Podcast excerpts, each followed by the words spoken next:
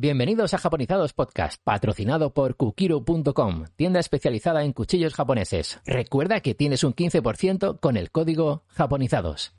Welcome. You are listening to Japonizados Podcast.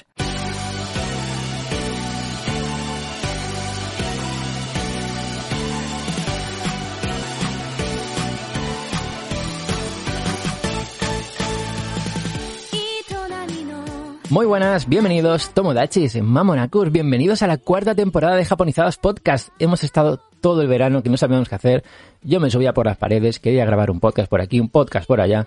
Claro, me puse Twitter y digo, ¿qué voy a hacer? Curiosidades niponas. Me puse ahí a hacer una curiosidad nipona cada día. Es algo que creo que ha gustado, que me ha parecido interesante, pero tenemos muchas ganas de volver. Hace una semana grabamos un contenido para hablar de sumo, con Edu de sumo japonés y con Jordi Mini Senpai, y hoy ya estamos aquí de vuelta en la cuarta temporada de Japonizados Podcast. Yo soy Brody, un placer, como siempre, y por aquí tenemos a todo el equipo, tenemos unos invitados de lujo, así que vamos a presentarlos ya. Voy por orden según el Discord. Hola, bros, ¿qué tal? Hola, ¿qué tal? Te veo bien, te veo bien. Oye, me encantó lo de las curiosidades niponas. Yo quiero más. ¿Por qué se ha parado esto? Oye, sí, me han dicho, oye, tenéis que hacer cada semana una, por lo menos. Oye, pero bueno, que estamos de vuelta, que ya está, cuarta temporada. Parece mentira esto, ¿eh? O sea, se me ha hecho larguísimo a mí el verano. Ya sabéis que si no hago algo, me empiezo yo a poner nervioso, pero ya está. Venga, pues aquí. Estamos listos aquí. Bien, bro, me gusta. Y también tenemos por aquí a David. Muy buenas, compañeros, Tomodachi, Mamonaku, toda la familia. ¿Qué tal? ¿Cómo te sientes hoy? ¿Tomodachi o Mamonaku? Oh, puede ser Mamonaku. Muy bien. Wow. La muy falta bien, de sueño me hace ser un poco mamonaco. Muy bien, me gusta. Pero bien, aparte de eso, emocionado, tío. Cuarta temporada y seguimos por aquí. Muy bien. Bueno, tenemos por aquí también a Edu, ¿qué tal? Hola, ¿qué tal? Muy buenas. ¿Todo bien? A mí sí me ha pasado volando el verano, ¿eh? Hoy no sé por qué, pero tu voz, lo hemos hablado fuera de micro, tu voz me hace pensar que estás con traje y corbata. Pues así estoy, sí. Pelada. No me estáis viendo, pero sí. Y pajarita. Me gusta, muy bien. Corbata y pajarita, todo. Corbata y pajarita. Vale. Y también tenemos por aquí a Reddick. ¿Qué tal? Buenas. Muy buenas, ¿qué tal? Pues ya estamos de vuelta por aquí de nuevo. Que ya iba tocando, ¿no? Ya tocaba, hay ganas de hablar de Japón otra vez. Sí. Sí, a tope. Muy bien. Y Roberto Nippon. ¿Qué tal? ¿Cómo ha ido el verano, Roberto? Hola. Verano de muchos cambios, verano emocionante, muchas ganas de volver. ¿Sí? Y aún llevo puesto el bañador porque hoy vamos a bañarnos y hacer locuras. ¡Ole! ¡Oh, yeah! Oh. ¿Qué ganas tengo, Roberto? ¿Qué ha sido eso? Un momento. Tenemos a alguien más por aquí. Tenemos un par de invitados de auténtico lujo que son Ramón y Raquel del Mundo es un Viaje. ¿Qué tal? Muy buenas. Hola. Buenos días. Bienvenidos. ¿Qué tal, Ramón? Nos tenemos que poner de acuerdo. ¿Quién habla primero? Yo. Aquí en casa. Yo os digo. Yo te pego un toque, Raquel, tú me pegas un toque a mí. Y así, pues nos saludamos los dos a la vez. Ramón, entras así a todos los sitios diciendo Okinawa. Sí, y desnudo de cintura para abajo, claro. Muy bien, con pajarita en la parte de... Bueno, Ramón. Venga, vamos. Bueno, pues Ramón y Raquel están hoy con nosotros. Vamos a hablar con ellos de las islas al sur de Japón. Eso luego va en los contenidos. Luego lo metemos en los contenidos. Pero vamos con una intro, un metapodcast un poco diferente porque tenemos cosas que contar, ¿vale? Entonces, cosas que contar. La temporada va a ser ligeramente diferente a la anterior, como la conocéis. Vamos a centrarnos en Japón, vamos a centrarnos en lugares de Japón. Vamos a hacer un recorrido, ¿vale? Por Japón. Pero, bueno, Roberto, no quiero contar más, ¿no? No sé si, David, que lo dejo aquí. Pues si no quieres contar más, pues hasta aquí el podcast, ¿no? Vamos a ir pelando poco a poco. Líate. ¿Cómo? O sea, tienes que liarte un poco más. O sea, los oyentes, los tomodachis quieren saberlo. ¿Y tú qué dirías? ¿Tú qué contarías? ¿Cómo va a ser el...? Pues a ver, yo creo que es la hora de hacer un recorrido por Japón, pero un recorrido de verdad, un recorrido profundo, con invitados de lujo, como tenemos hoy a Ramón y a Raquel. Y yo creo que empezar por el sur de Japón es un buen comienzo para empezar a ver Japón. Sí, porque todavía hace calor, ¿no? Efectivamente, aún estamos en verano allí en el sur.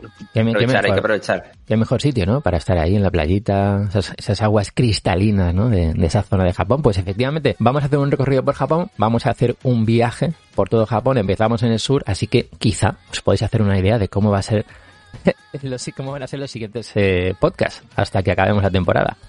De abajo. Okinawa. Muy bien, efectivamente.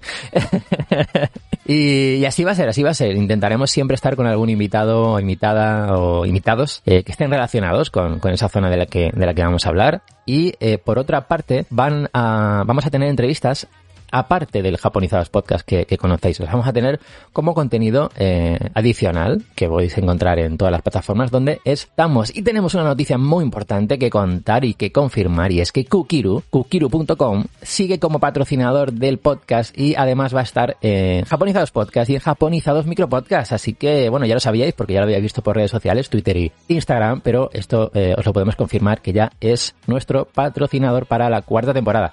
O sea que un lujazo. La verdad que estamos muy contentos. Y gracias a esto, gracias a Kukiru y gracias a vuestros coffee, que ya sabéis que estamos en ko-fi.com/japonizados, tenemos un nuevo equipo, tenemos una nueva mesa llamada Rodecaster Pro, que vamos a empezar a usar en breve, cuando nos podamos juntar con seguridad, ya sabéis, temas pandemia. Anitas, qué ganas. La verdad, estamos haciendo pruebas con ella y madre mía lo que podemos liar ahí. Es muy guay, o sea, es una brutalidad. Tenemos una posibilidad de meter soniditos por ahí en tiempo real. Bueno, va a molar mucho. Pero no has dicho la parte importante de esa mesa. Bueno, la parte importante, David, es que se supone que vas a poder escuchar la música en la distancia. Tenemos que estudiar eso. Es un salto cualitativo que a mí me da la vida. Así que nada, atentos que en los próximos contenidos vamos a intentar ya tener la mesa y usarla, aprender a usarla y bueno, que el contenido Como mínimo, además, vas a estar presente, cuando estemos todos juntos, vas a estar presente en forma de trípode, móvil y una carita que te ponemos en el móvil para que estés. Eso como mínimo. Por supuesto. Bien. Muy bien, te voy a decir, Mamonacus. Y otra noticia que es brutal es que tenemos nueva mascota. Tomodachi, ¿qué os parece esto? ¿Qué os parece? Es una maravilla. Bueno, me parece increíble, pero ¿cómo se ha gestionado esto? Pues, en el verano, ¿es el fichaje del verano? Es el fichaje de verano, totalmente. La verdad que es un fichajazo. Está diseñada por el gran Gerardo Baró, que bueno, es un diseñador, un ilustrador espectacular que podéis encontrar en Instagram, g.baró, y es espectacular los diseños y los dibujos que hace. Y bueno, es el diseñador de nuestra anterior mascota, que fue Kumamon durante algunas temporadas, y ahora es Pochila. Pochila, que es el nombre que salió elegido tras varias votaciones que bueno, que hemos hecho durante el verano, gracias a toda la gente que estuvo votando, pues en total 177 votos, si no me equivoco, en la última ronda, y bueno, entre varios nombres salió Pochila. Bueno, pero vamos a hablar claro. Venga, dilo. No podemos pasar sin decirlo. Nosotros teníamos un favorito y estuvimos haciendo allí de manera descarada bastante campaña para ver si sí podía ganar. Pero no lo conseguí. Efectivamente. Nuestro poder de convocatoria es un poco pobre, la verdad. Venga, vamos a contarlo. Pero estuvo reñido. Sí. A ver, a mí durante unos instantes parecía que podía ganar el nombre de Chancleto. Sí. Chancureto-san. Era la idea, ¿no? Pero no. Claro. Salió Pochila. Yo creo que Pochila en su interior se siente que su nombre es Chancleto, pero en su DNI pone Pochila. Entonces, bueno, es Pochila. Así que lo dejamos ahí. Lo que no sé es si ha venido Pochila, si no ha venido Pochila, porque la verdad es que nos gustaría mucho presentarlo, porque es una mascota que ya ha tomado vida, ya está con nosotros, pero claro, no puede estar físicamente aquí con nosotros, está si acaso conectado por Discord. No sé si por ahí está Pochila, yo le saludo, si está bien, si no, pues nada. Pochila, ¿qué tal? ¿Estás por ahí? Hola chicos, ¿qué tal? ¿Cómo estáis? ¡Hombre! ¡Qué energía, Pochila! Sí. Estoy aquí en las playas de Okinawa. Ah, muy bien. Ah, estás en Okinawa. Ah, muy surfeando, bien. Probando de primera mano todo lo que vais a contar hoy. Yo no sé si es Pochila o es un poco... Un señor de Murcia. Bueno, Pochila, oye, tú cuando quieras entrar y decir lo que quieras... que eso, que vamos a hablar de las islas del sur de Japón, vamos a hablar de algunas cositas, vale. Y bueno, que estamos con Ramón y Raquel de El Mundo es un Viaje, que lo vamos a pasar genial con ellos porque han estado por esa zona y bueno, nos van a contar todas sus vivencias. Así que, Pochila, estate atento. Cuando quieras entrar y comentar alguna cosa, preguntar alguna cosa, tú entras tranquilamente, ¿vale? Nos cortas perfecto. Ahí, ¡pah! Como muy bestia y te quedas. Bueno, tú me dijiste que me hacía cargo de las redes. Efectivamente, muy bien, gracias por recordármelo, Pochila. Efectivamente, estás gestionando las redes sociales, estás en Twitter, estás en Instagram y la verdad que está muy bien. Tú sigue con ello porque al final es importante, ¿no? Estar en redes sociales. ¡Pues chicos! Así que muy bien, Pochila, muchas gracias y luego te escuchamos. ¡Vamos! Y bueno, ya para acabar esta pequeña introducción, deciros que el pasado 3 de septiembre, bueno, pues hemos cumplido 6 años en Twitter, que parece mentira, ¿no? 6 años. Hace 6 años que abrimos la cuenta de Twitter para prepararnos para el documental, para Japonizados, el documental sí. Que subimos a YouTube. Y mira, han pasado 6 años, ¿eh? O sea, qué increíble. Así que, bueno, pues muchas gracias por acompañarnos durante todos estos años en los diferentes proyectos de Japonizados en directojapon.com. Ya sabéis que es una pedazo de web. Si queréis conseguir información de Japón al instante, ¡pam! directojapon.com. Y centráis en la sección podcast. Tenéis todos nuestros podcasts con un poquito más de información, con links y bueno, pues con un poquito más para que sea el podcast ya vestido completamente con todo. Así que esto es Japonizados Podcast, la 4ª temporada, Tomodachi. Si queréis decir algo más... No. Y si no, vamos con los contenidos. Madre mía. Pues vamos ya con los contenidos, que se nos caen de las manos, que estamos aquí, que estamos de los nervios. Venga, va. Contenidos desde Japonizados Podcast, el primero de la 4ª temporada.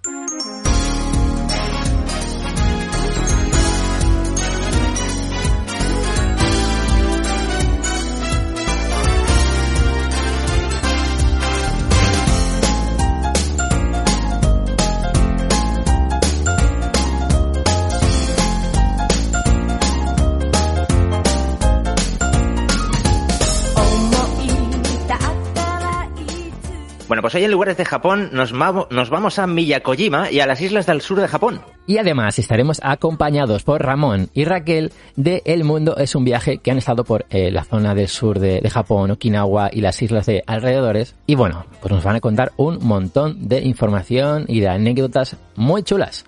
Tendremos también noticias niponas con Edu y hablaremos de algunas curiosidades y noticias, cosas que han pasado durante el mes de agosto. Y si vamos a recorrer las islas del sur de Japón, qué mejor hacerlo que navegando junto a los piratas samuráis, o también conocidos como Wako. Y esto es Japonizados Podcast, Tomodachis. Vamos con las noticias niponas.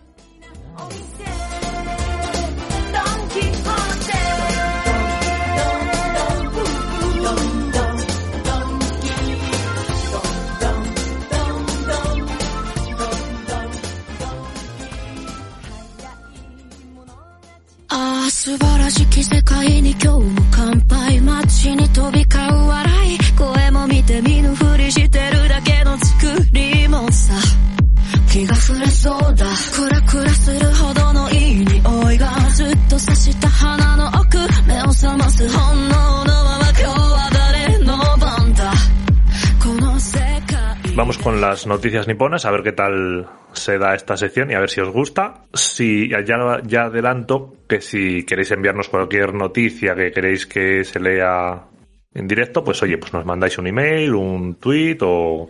Muy bien. O lo que queráis, ya sabéis todos nuestros contactos. ¿Y si no? ¿Y si no? Pues callad la boca. Si no, por ejemplo, en arroba docujaponizados en Twitter, en Instagram en Japonizados, en el correo japonizadospodcast@gmail.com y en Directo a Japón también, ¿dónde os pueden escribir? Pues mira, correo electrónico info@directojapon.com y si no en redes sociales también, y así aprovechamos y podemos ir subiendo noticias a la newsletter mensual. Muy bien. Y juntos entre todos no se nos escapa nada de lo que ocurre en Japón. Perfecto. Sí, más o menos. Vale, pues empezamos con la primera noticia que fue de agosto, que es que Boyan Krkić acaba de fichar a sus 30 años por el Vissel Kobe. Y jugará pues con nuestro amigo Sergi Samper y con Andrés Iniesta. Ya estamos ahí. Otro más para el clan de Kobe. Mi gran amigo Sergi Samper, sí señor. Que es un crack. Bueno, son los tres unos cracks. Y Boyan ya tiene 30 años. Y 30 años, ¿eh? Yo pensaba que era más joven. Si tiene cara de niño de 15. Samper, que nos debe unos takoyakis por ahí, ¿no? Oye, sí, eso está hablado, ¿eh? O sea, a ver, solo falta que abra Japón y vamos para allá. Yo voy a Kobe. Y que hacemos una quedada con Andrés, con Sergi, con Boyan y... Pues ya está. Ya, como colegas. En petit comité. Jugamos un partidito por ahí, se lesionan los tres y nos tiran de Kobe. Nosotros nos apuntamos también, ¿eh? Ah, vale. Por supuesto. Vale, Ramón, Raquel, o sea, adelante. El Shinsuke tiene baloncesto y yo mido 1,95 m. Los japoneses son bajitos, en principio... Ah, pues mira, no lo sé. Mira, el baloncesto es un deporte del que no hemos hablado de Japón, ¿eh? Relacionado con Japón, o sea que... Porque selección sí que tienen, ¿no? Eso sí, claro. Con lo cual tienen que tener... Creo que tienen hasta algunos jugando a la NBA, me suena, ¿eh? Tienen que tener equipos de gente jugando, seguro. Claro, es que hablé... Que sean todos del extranjero. Hablé con Jordi, con Mini Senpai, en el podcast que grabamos hace una semanita, que como comentaba al inicio, y con Edu, pero creo que de baloncesto no tenían mucha info. Bueno, voy a volver a hablar con ellos y quizá hagamos algo relacionado con el baloncesto. Pues Boyan quizá, no se sabe, pero vamos a intentar estar con él durante la temporada. Creía que lo teníamos ahora. Muy buenas, bienvenido. Pues Boyan, ¿qué tal? Bienvenido, Boyan, ¿qué tal? No, hoy no está, pero quizá esté. Vaya trotamundos, el Boyan. Pues sí. Viene de Canadá ahora. Una pregunta adelante, Ramón. ¿Cómo creéis que va a hacer el locutor para pronunciar su apellido? Ostras. Uf. Boyan directamente. Dirá Boyan directamente, ¿no? Claro, Boyan, solamente Boyan. Sí. Claro, no. Preferimos no liarnos. Krkić. Podríamos estar una hora, ¿no? Con esto. Y no sabemos ni decirlo nosotros. Bueno, Edu, ¿qué más pasó en verano? Bueno, pues acabaron los Juegos Olímpicos. Ajá. Nos llamó mucho la atención pues que había algunos participantes, algunos concursantes que celebraron sus medallas pues poniendo poses de One Piece o de bola de dragón y tal. Mola mucho, ¿eh? Sí. De hecho, el Twitter oficial de One Piece les hizo unos dibujos personalizados a estos deportistas celebrando las medallas con esas poses. A mí me gustó luego, mucho. Por ejemplo, sí, Edu, sí. Sí. El equipo bielorruso de gimnasia artística participó con música de Sailor Moon. ¿Así? Y el traje que llevaban también era inspirado en la serie. Y bueno, nos molaron esos guiños a la cultura japonesa. Pues fue una pasada, ¿eh? Yo creo que me ha gustado mucho esto y me ha gustado mucho también que, ¿os acordáis la ceremonia de apertura? La banda sonora de videojuegos, de anime. Eso era espectacular. Sí, incluso en la ceremonia de apertura, para mí estos juegos han sido un poco extraños, ¿no? Han sido un poco como con un halo de tristeza, tristeza, pero sí como melancolía, ¿no? Todas las gradas vacías. Japón como ahí en la distancia esperándonos para que vayamos. No sé, yo lo comentábamos a veces que veíamos incluso algunos deportes o algunas veces solamente por ver Japón, ¿no? Por ver un poco el paisaje, por ver el ambiente, por a ver si en algún plano se escapaba ahí la Skytree o se escapaba algo para poder verlo, ¿no? Es verdad, era un poco triste por esa parte, ¿no? El jolín, es que estamos viendo Japón aquí todos los días en directo en las diferentes competiciones y bueno, y no sabemos, claro. Y después de todo lo que había pasado y todo, era como, no sé. Han sido unos juegos raros, extraños. Un poco raro, pero bueno. Oye, a mí, mira, una de las cosas que más me gustaron, además de eso de la banda sonora de juegos y de videojuegos y de anime, fue, ¿os acordáis cómo presentaron las diferentes categorías, diferentes competiciones? Sí, muy guay. Buah, eso fue una pasada, ¿no? Sí, haciendo ahí espectacular, ¿eh? Y se lió así con alguna, pero jolines, pero presión. Yo creo que todavía se tiene que estar recuperando del trote, porque vamos, yo me cansé de verlo. Está muy guay. Y bueno, y Kumamon también hizo algo en las Paralimpiadas, ¿no? ¿Ah, sí? Creo que también hizo algunas poses de algunas de las... Sí. Mira qué callado se lo tenía, no nos ha dicho nada. Claro, Kumamon se está... Claro, como lo hemos sacado del equipo ahora ya, ¿no? Nos guarda ahí un poco de rencor, ¿no? Sí. Está otras cosas, claro, Kumamon. Pero bueno, que ahí está en nuestros corazones. Sí, siempre. Bueno, ¿y qué más? ¿Qué más cositas, Edu? Bueno, pues en otro orden de cosas, el edificio de Sega Ikebukuro ha cerrado este mes. Una pena. Con lo cual, otro edificio más, porque cuando lleguemos a Tokio en particular no lo vamos a reconocer. Sí, pues llevamos una racha buena también de edificio, cerró, ¿no? Empezaron con los de Akihabara y la verdad que está... Pero bueno, yo tengo la fe de que esto es un tema de... Porque, a ver, al fin y al cabo, este tipo de edificios recreativos y tal vivía mucho del turismo. Yo quiero pensar que cuando vuelva el turismo y esté todo, pues igual abren nuevos... Porque a ellos no les cuesta nada abrir otro edificio de recreativas o algún centro de ocio, o sea que... Puede ser. Claro, igual que lo cierras, no se abre. Claro, solo que quizás en estos momentos no es rentable, ¿no?, mantenerlo abierto. Claro, y... igual que estaban cerrando también Pokémon Center, por Japón también estaban cerrando algunos en centros comerciales, creo que la de Skytree también. Y yo supongo que cuando vuelva al turismo pues lo volverán a abrir, seguramente. Sí. Yo la verdad que me sorprende, no sé cómo aguanta Japón sin abrir al turismo. La cantidad de tiempo que llevan cerrados y jolín, que mucha gente vive del turismo en Japón. No sé.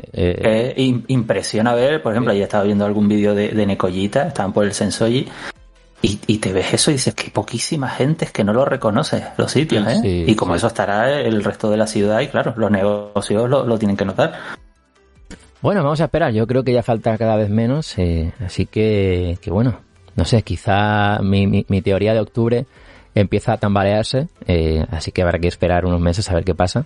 Habrá temas políticos, cambios políticos por ahí, que bueno, yo no entiendo de eso, no me voy a meter en esos temas, pero vamos a ver qué pasa. Nada, ya sabéis, lo contaremos. En el momento que sepamos algo, hablaremos con la Oficina de Turismo Nacional de Japón en España y bueno, pues nos contarán de primera mano cómo se puede entrar y lo que hay que hacer y todo. Así que no os preocupéis. Bueno, de un cierre vamos a una apertura, ¿no, Edu? Sí. En el centro comercial X Madrid de Alcorcón ha abierto en España la segunda tienda Pokémon. Ole, muy bien, muy bien. Bueno, por lo menos una buena noticia, ¿no? Tantos cierres, tantos Japón y van abriendo en España, o sea que está de maravilla. Se lo van trayendo para acá. Oye, no estaría mal, ¿no? Los Sega estos que han cerrado en Akihabara y en otras zonas de Japón. Traen maquinitas. Ah, en Valencia, venga, en Valencia que habrán ahí. Eso. Bueno, ya se intentó. Con un Sega Park. Sí, que me acuerdo que había uno que era un de vuelo, que despegabas un caza de un portaaviones, y era esto que te metías, te sentabas dentro y era una cápsula que giraba. Y además todas las máquinas de la 500, sí, todas las máquinas de la 500, época, Virtua Fighter, Virtua Racing. Lo que ocurre es que nosotros veníamos de los recreativos de barrio, en los que la partida estaba 25 pesetas. Y ahí ya subimos de nivel y eran 100 pesetas cada partida. Incluso el simulador que tú dices eran 200. Claro, 300 pesetas, sí. Así no. O sea, que era un poco... Si conseguías juntar un poco de dinero, eso era saber que te lo ibas a fundir, pero vamos. Pero como veis, somos muy jóvenes. Más o menos, ya podéis hacer una idea. Bien jóvenes. Pero bueno, pero la verdad que hay que dar las gracias a gente de aquí de España y de Europa que están montando centros recreativos. Sí. Sabéis que yo este verano estuve en Zaragoza y estuve allí, han abierto también a las afueras de Zaragoza, han abierto también un salón arcade que tiene muchas máquinas japonesas de música. Tienen esta que estabais hablando, la del caza, que es como una bola 360 que va girando. O sea, os digo porque... Luego, bueno, está Mikado, ¿no? En Tudela también. O sea, que la verdad que... Roberto. Aunque no es ir a Japón, pero es parecido. Roberto. Y además es una forma de preservar esas joyas, ¿no? Claro. Sabes, o sea, que están en buenas manos. Roberto, desde aquí decirte que tengo 3 semanas de vacaciones, Roberto. Pues tú ya sabes. El Mikado Center... Ojo, ¿eh? Yo quiero ir una... De verdad, si alguien se apunta, algún oyente se quiere venir, yo lo echo al aire. Sí que sí. Me gustaría ir una mañana, toda la mañana a Mikado, comer en Zaragoza y luego por la tarde, toda la tarde en el salón de Zaragoza. Vamos a buscar un día, por favor. Porque es espectacular. Okinawa. Ese es el técnico. Entre Fukuoka y ahora Okinawa.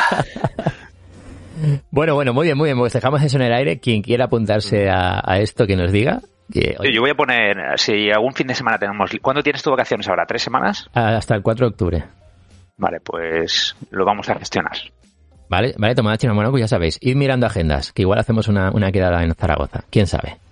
Muy bien. De repente ha surgido esto. De repente, claro que sí, la primera quedada oficial de Japonizados, claro que sí. ¿Qué más cositas? La pilarica. Esto es así, ahí. Ramón, Raquel, como veis. Bueno, el salón arcade de Zaragoza, que no me acuerdo el nombre, se llama Arcade Levels, por si queréis echarle un vistazo en YouTube o en Instagram. También es espectacular, ¿eh? O sea, está muy chulo. Tiene recreativas muy, muy, muy top. La verdad que tienen muchas japonesas de musical, de disparos, tienen un montón. O sea, la verdad que... Luego Roberto está... el de Ibi, pero quizás no está tan centrado en Japón, ¿puede ser? Sí, también estuve este verano en el museo del arcade de Ibi. Mm. Sí, el museo del videojuego, sí, sí. Bueno, ellos ahí tienen un poquito de todo. Tienen desde máquinas de los 70, los 80, pinballs... Cosas más cercanas que nosotros hayamos podido probar, ¿no? Sí, eso es, digamos que es un museo más occidentalizado, más de máquinas de aquí o de Estados Unidos. Sí. Tanto Mikado como Arcade Levels, ellos se centran más en máquinas japonesas. En la experiencia del arcade japonés. Sí, sí, sí. Muy duro. Muy bien, muy bien. Tenemos más cerca a Mikado desde Valencia, ¿puede ser? Sí, sí, Zaragoza, desde Valencia a Zaragoza en 2 horas más o menos, pues vale. Estar. Vale, vale, vale, perfecto, perfecto. Ok, no I'm in. Ok, Okinawa. ¿Qué más cositas, Edu? Más cositas. Bueno, pues este mes también ha fallecido a los 69 años el llamado padrino del Sudoku, que era un editor japonés llamado Maki Kaji. Pero realmente, o sea, el Sudoku, lo estuve leyendo estos días y tal, fue inventado por un matemático suizo llamado Leonhard Euler en el siglo XVIII. Y el nombre que le dio fue Latin Squares. Pero Maki Kaji lo popularizó en la década de los 80, dándole el nombre de Sudoku, y lo empezó a publicar en una revista semanal japonesa. Y bueno, parece que ahí empezó el boom y que hasta el día de hoy. Entonces, bueno, pues está reconocido pues como una persona que influyó mucho para extender, ¿no? El Sudoku, sí, sí, sí. ¿Quién no ha hecho un sudoku, no? Yo he hecho algo. Yo no. ¿Tú no, David? Sí, en la vida. Bueno, pues en honor a Maki Kaji... voy a hacer uno. Ponte a hacer uno durante el podcast, ¿vale? Ah, venga, voy a ello. Búscate uno por internet. Y nos lo vas retransmitiendo. Eso es. Estoy en ello, no es coña, ¿eh? Vale, vale, vale. Pero búscate un nivel fácil, ¿eh? Porque si no... Sí, porque lo puedo armar. Oye, bueno, pues de Maki Kaji vamos a Windows 3.1. ¿Qué es esto? Esto es más una curiosidad que tampoco tiene que ver ni que haya saltado en el mes de agosto ni nada, pero bueno, lo leímos en este mes y bueno, nos parece curioso. Resulta que el lanzamiento del Windows 3.1 en Japón, que hace ya 1000 años de eso, fue un evento tan grande que le han denominado el Día de Windows. Allí en Japón le llaman el Día de Windows al día 17 de mayo. ¡Qué increíble, ¿no? El Windows se lanzó el 17 de mayo de 1993 y desde ese día, todos los 17 de mayo es el día de Windows. Curioso. Ya ves, y que sois más de Windows, de Linux... O de MS2. O de MS2, de Unix, de MacOS... Ubuntu. Mira, yo soy más de Okinawa. Okinawa, muy bueno. Ese mola mucho. Código abierto, pues hacer lo que quieras con él. Sí, muy guay. Sí, pues surfear por internet y por... Oh, qué bien llevado. Ok, muy bien. Muy bien, bros, muy bien. Te veo fino. Sí. Es que haces mucho deporte, por eso, claro. Bueno, ¿Qué más? ¿Qué más cositas, Edu? Más cositas. Pues una cosa muy interesante para todos los otakus. Están preparando el live action de My Hero Academia. Ojo, ¿eh? Boku no Hero Academia. Ya tienen contratado a Shinsuke Sato para dirigirla. Sato ha dirigido varias adaptaciones de películas de acción en vivo, de manga y anime, incluyendo... The Princess Blade, Gant, I Am a Hero, que esta me encantó, Bleach, Inuyashiki, que esa no la conozco, y Kingdom. Bueno, no sé si habéis visto alguna de estas. Sí, lo único que las... últimamente... Sí, es así. Lo que pasa es que últimamente las live action estas que adaptan, la gran mayoría son un poco castaña, ¿no? Es como que... Sí. A ver... No sé, la sensación que tengo, menos las de Kenshi, las películas estas de Kenshi que hicieron... Castaña. También depende de si las hacen japoneses o las hacen americanos. No, pero la gran mayoría las hacen. Uf, no sé, yo la última que vi fue buenísima, por cierto. ¿Cuál? Esa sí, esa está muy chula. Sí. Y luego decías Inuyashiki sí. Es del mismo creador que Gantz, el anime, bueno, el manga, y el manga y el anime son brutales. Lo que pasa es que yo no sé cómo será la película, tengo que por ver. Yo empecé a verla, pero creo que no la terminé. No, a ver, está bien. Yo la última que empecé a ver, la de Terraformats, de Takashi Miike, la de colonizan Marte, o sea, la que envían cucarachas para colonizar y tal. Y la verdad que la película, a ver, a nivel de 3D efectos, estaba bastante chula, pero no sé, es como que le faltaba cine, ¿sabes? no sé, la narración, todo, no sé. Pero Takashi Miike, lo que ocurre es que como saca 4 películas o 5 al año... es que el tío saca demasiadas películas al año, entonces... Le da igual, calidad, él va sacando... Y lo que te guste, pues eso, quédate con ello. O sea, el hombre es feliz haciendo cine. Vale, Roberto. Una historia con Takeshi Miike. Cuenta, claro. En un festival de cine, Takeshi Miike estaba meando justo al lado mío. ¡Ostras! Oh, sí. Y sí. La tenía grande, pequeña, qué broma. Pues no lo vi. Pero es un gran cineasta. La melena. Atención, dijo, es un gran cineasta. No sé por qué lo diría. Bueno, pasemos a Takashi. Pero Takashi Miike tiene películas muy buenas, o sea, tiene alguna buena, tiene muy loca. Solo por estadística. Claro, al final algo le tiene que salir bien. Muy buenas, Takashi, bienvenido. ¿Qué tal? No está, perdón. No. No ha venido. Pero puede pasar, ¿eh? Ojo. A ver, si alguien... si alguien de aquí está meando a escasos metros. Ichi de Killer, no sé si la habéis visto. Sí, obra maestra. O a esa, por ejemplo, pues claro, es que puedes hacer todas las películas rollo eso, ¿sabes? Gore y tal, pero buenas películas. O Audition, también me gustó. Recuerdo. Lo que tiene este hombre es que cuando está involucrado y sabes que está dirigida por él, te llama la atención y te apetece ver qué es. Entonces dices, venga, vamos a ver. Pero os recuerdo que estábamos hablando de Shinsuke Sato, ¿eh? Que nos fuimos totalmente. Nos hemos ido. Bueno, ya vamos acabando con las noticias niponas. Y... a tomarnos un café, ¿no? Eso, bueno, no sé. Pero ya no lo podemos tomar. Aquí, en este sitio no. Aquí no. La siguiente noticia es que el Square Enix Café de Osaka ha cerrado definitivamente sus puertas a final de agosto, el día 31. Bueno. Así que yo sepa, solo quedan el de Akihabara, ¿verdad? Pero no pasa nada, ¿no? Es lo que hablábamos. Seguramente se abrirá en otro lugar este Square Enix Café. Sí, bueno. Seguro. Es que ellos montan negocios de la nada en un mes. O sea, la tienda oficial de Shinjuku aún está abierta, la de Square Enix. La de Arnia, la que es con una cúpula blanca. Esa creo que sigue abierta. Yo fui a la anterior, o sea, yo estuve en la que estaba Seifirota ahí en el suelo. Es verdad, yo fui también. No, esa está cerrada. Yo fui a esa. Y luego ya le hicieron nova. Claro. Está cerrada hace años, esa que comentáis. Yo pude ir, la verdad que era espectacular esa tienda. Sí, era muy guay. O sea, además tenían figuras muy chulas allí. Sí. Y ahora era como una pelotilla blanca. Esa es la de Artnia. Esa creo que sigue abierta. Sí.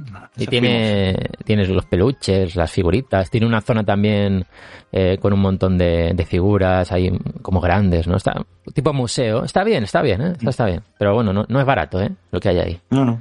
Oye, Roberto, ¿tú te tiraste al suelo a sacarte la foto? Sí, hombre, claro. Hombre. Yo me imagino ya las dependientes cada vez que íbamos, todos tirados en el suelo. Claro. Yo creo que por eso la tuvieron que cerrar, ¿sabes? Porque se les iba de las manos aquello. Ay, no puede ser. No, la verdad, y recuerdo que mi primo compró un par de figuras de resina, estas que salían cuando salió la de Advent Children.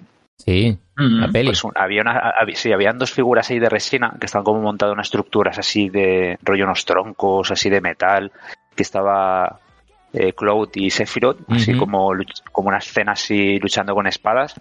Y recuerdo que le dije a mi primo, porque él se quería comprar unas figuras de estas así normalitas, de plástico. Le dije, mira, estamos en Japón, eso lo puedes encontrar en Barcelona, en cualquier sitio. Digo, pero estas resinas, esto no lo vas a encontrar más que aquí, y es muy difícil que te lo puedan vender online y todo esto. Y al final lo convencí, se dejó dinero, pero esas figuras a día de hoy valen el triple de lo que le costaron. Eso es verdad. O sea, que si me estás escuchando, Rafa, yo creo que hiciste muy buena inversión ahí. Pues un saludo, Rafa. No vendas eso todavía, espera 10 años más. No, sí, o sea, es que... de hecho, no lo vendas. Es el Bitcoin, ahora está subiendo. Es una obra de arte eso. Está el Bitcoin y a la par está esta figura. No, pero sí que es verdad que ese tipo de cosas que sí, a lo mejor lo compro y luego... Pero yo es que dije, mira, esto es resina, esto lo veo muy exclusivo, era caro, porque no sé si eran 300 euros cada figura o algo así, que era bastante caro. Sí. Pero es que a día de hoy es una barbaridad lo que han subido esas figuras. Es muy exclusivo, claro, sí. Bueno, Edu, pues ya nos quedan 4 noticias, sí. si no me equivoco. Sí, ya vamos acabando. Otra noticia es que este mes falleció Sonichiba, era el mítico Hattori Hanzo en Kill Bill. Así que, bueno. O sea que vamos a visitarlo, a su familia, a su legado, en Okinawa. Pues sí. ¿Vive en Okinawa? ¿Vivía? Te lo has inventado, Roberto. Bien. Bueno, pero vamos a buscarle, aunque no... No, pero Hattori Hanzo no estaba en Okinawa, que iban a buscar ahí la espada de Hattori Hanzo. Ah, Hattori Hanzo, vale. Okay, aquí. Es probable, ¿eh? No lo tengo ahora mismo en la cabeza, pero creo que sí. No, yo creo que iban a Okinawa a visitar a Hattori Hanzo. Creo que estaba allí el taller. Y Ghibli. ¿Qué pasa con Ghibli? Ghibli. Sí, pues que ya tenemos fecha para la apertura del temático de Ghibli, que será en otoño de 2022 en Nagoya. Está esperando ese parque. Sí. ¿Cómo? En Nagoya. Que nos está esperando, digo, ese parque. La fecha es perfecta. En Nagoya lo van a abrir justo al este de Nagoya. David, tú has estado allí en la casa... Donde está la casa de Totoro, la reproducción, exacto, sí. Pues en ese parque gigante... que ay, ese parque ya no recuerdo si era de una expo que hicieron. Sí, de una expo, exactamente. Hace un montón. No me preguntes del año, pero sé que después de una expo, sí. Y pues en ese parque es donde están construyéndolo. Muy bien. La verdad que se están haciendo bastantes parques temáticos majos, para visitarlos. Sí. Uh-huh. Y es un poco de cara un poco a la recuperación, ¿no? Del turismo para cuando se pueda ir. Te da perfectamente para hacerte un viaje solo de parque temático en parque temático, ¿eh? Está el de Super Mario también. Uh-huh. Bueno, pues anotamos. Super Mario es la sección del Universal de Osaka. Sí. Correcto. Sí, yo el de Osaka, no sé, supongo que habéis estado, ¿no? Alguno. Yo recuerdo que sí o no. Yo no me acuerdo si habéis estado. Yo no. Pero la verdad que era espectacular. El Universal Studio de Osaka, no sé. Muy guay. Que recomendable. Es difícil, ¿no? Tienes que tener muy claro querer ir a este tipo de lugares. Es perder un día, o sea, claro. es de decir, mira, un día lo dedico a esto y disfrutas un día y sabes que vas a perder el visitar otras cosas, pero merece la pena, la verdad. Vale. Yo lo pasé muy bien. Y ojo a la noticia... Sí. Yo fui al de Los Ángeles, al de Universal, y sí, es dedicar el día completo, pero vamos, merece la pena muchísimo. Y el de Osaka, si tiene algunas cosas relacionadas con Japón o con, pues eso, con la zona de Nintendo y demás, seguro que... Claro, yo es que cuando fui estaba lo que supongo que al final será una copia, ¿no? El que tienen en Estados Unidos, pero luego tenían como cosas más japonesas. Claro, tenían allí, por ejemplo... zonas similares, pero luego... Claro, tenían de Monster Hunter, tenían ahí una especie de atracciones especiales. Luego tenía una zona que era para que la gente llevara su Nintendo DS y se pusiera a viciarse ahí al Monster Hunter. Mm-hmm. O sea, ya ves, la gente que seguro que va al parque de atracciones para viciarse ahí con gente al Monster Hunter. Es verdad. Luego tenían una especie de unas figuras a tamaño real de los gigantes de Ataque de los Titanes. Mm-hmm. O sea, tenían ahí titanes que podías hacer unas fotos espectaculares. Hasta te podías hacer como que uno te comía, ¿sabes? Qué guay. Madre mía. O sea, que tenían cosas locas y dices, vale, esto solo lo puedo encontrar aquí, en Japón. Sí, que al final tampoco estás perdiendo un día, estás renunciando a ver otras cosas a cambio de ver eso. Al final no es diferente a cuando te vas a ver un templo o te vas a ver otra cosa. Claro. Estás dejando de visitar otras cosas siempre. Eso te va a pasar siempre. Sí. Aunque no sea un parque temático, siempre tienes que renunciar a ver otras cosas. O sea que, porque el tiempo es limitado y tienes que utilizarlo de alguna manera, claro. Exacto. La verdad es que vale mucho la pena ir a estos sitios. Nosotros, por ejemplo, hemos ido tanto al de Osaka como al de Los Ángeles. Y la verdad es que hubo poco tiempo entre uno y el otro.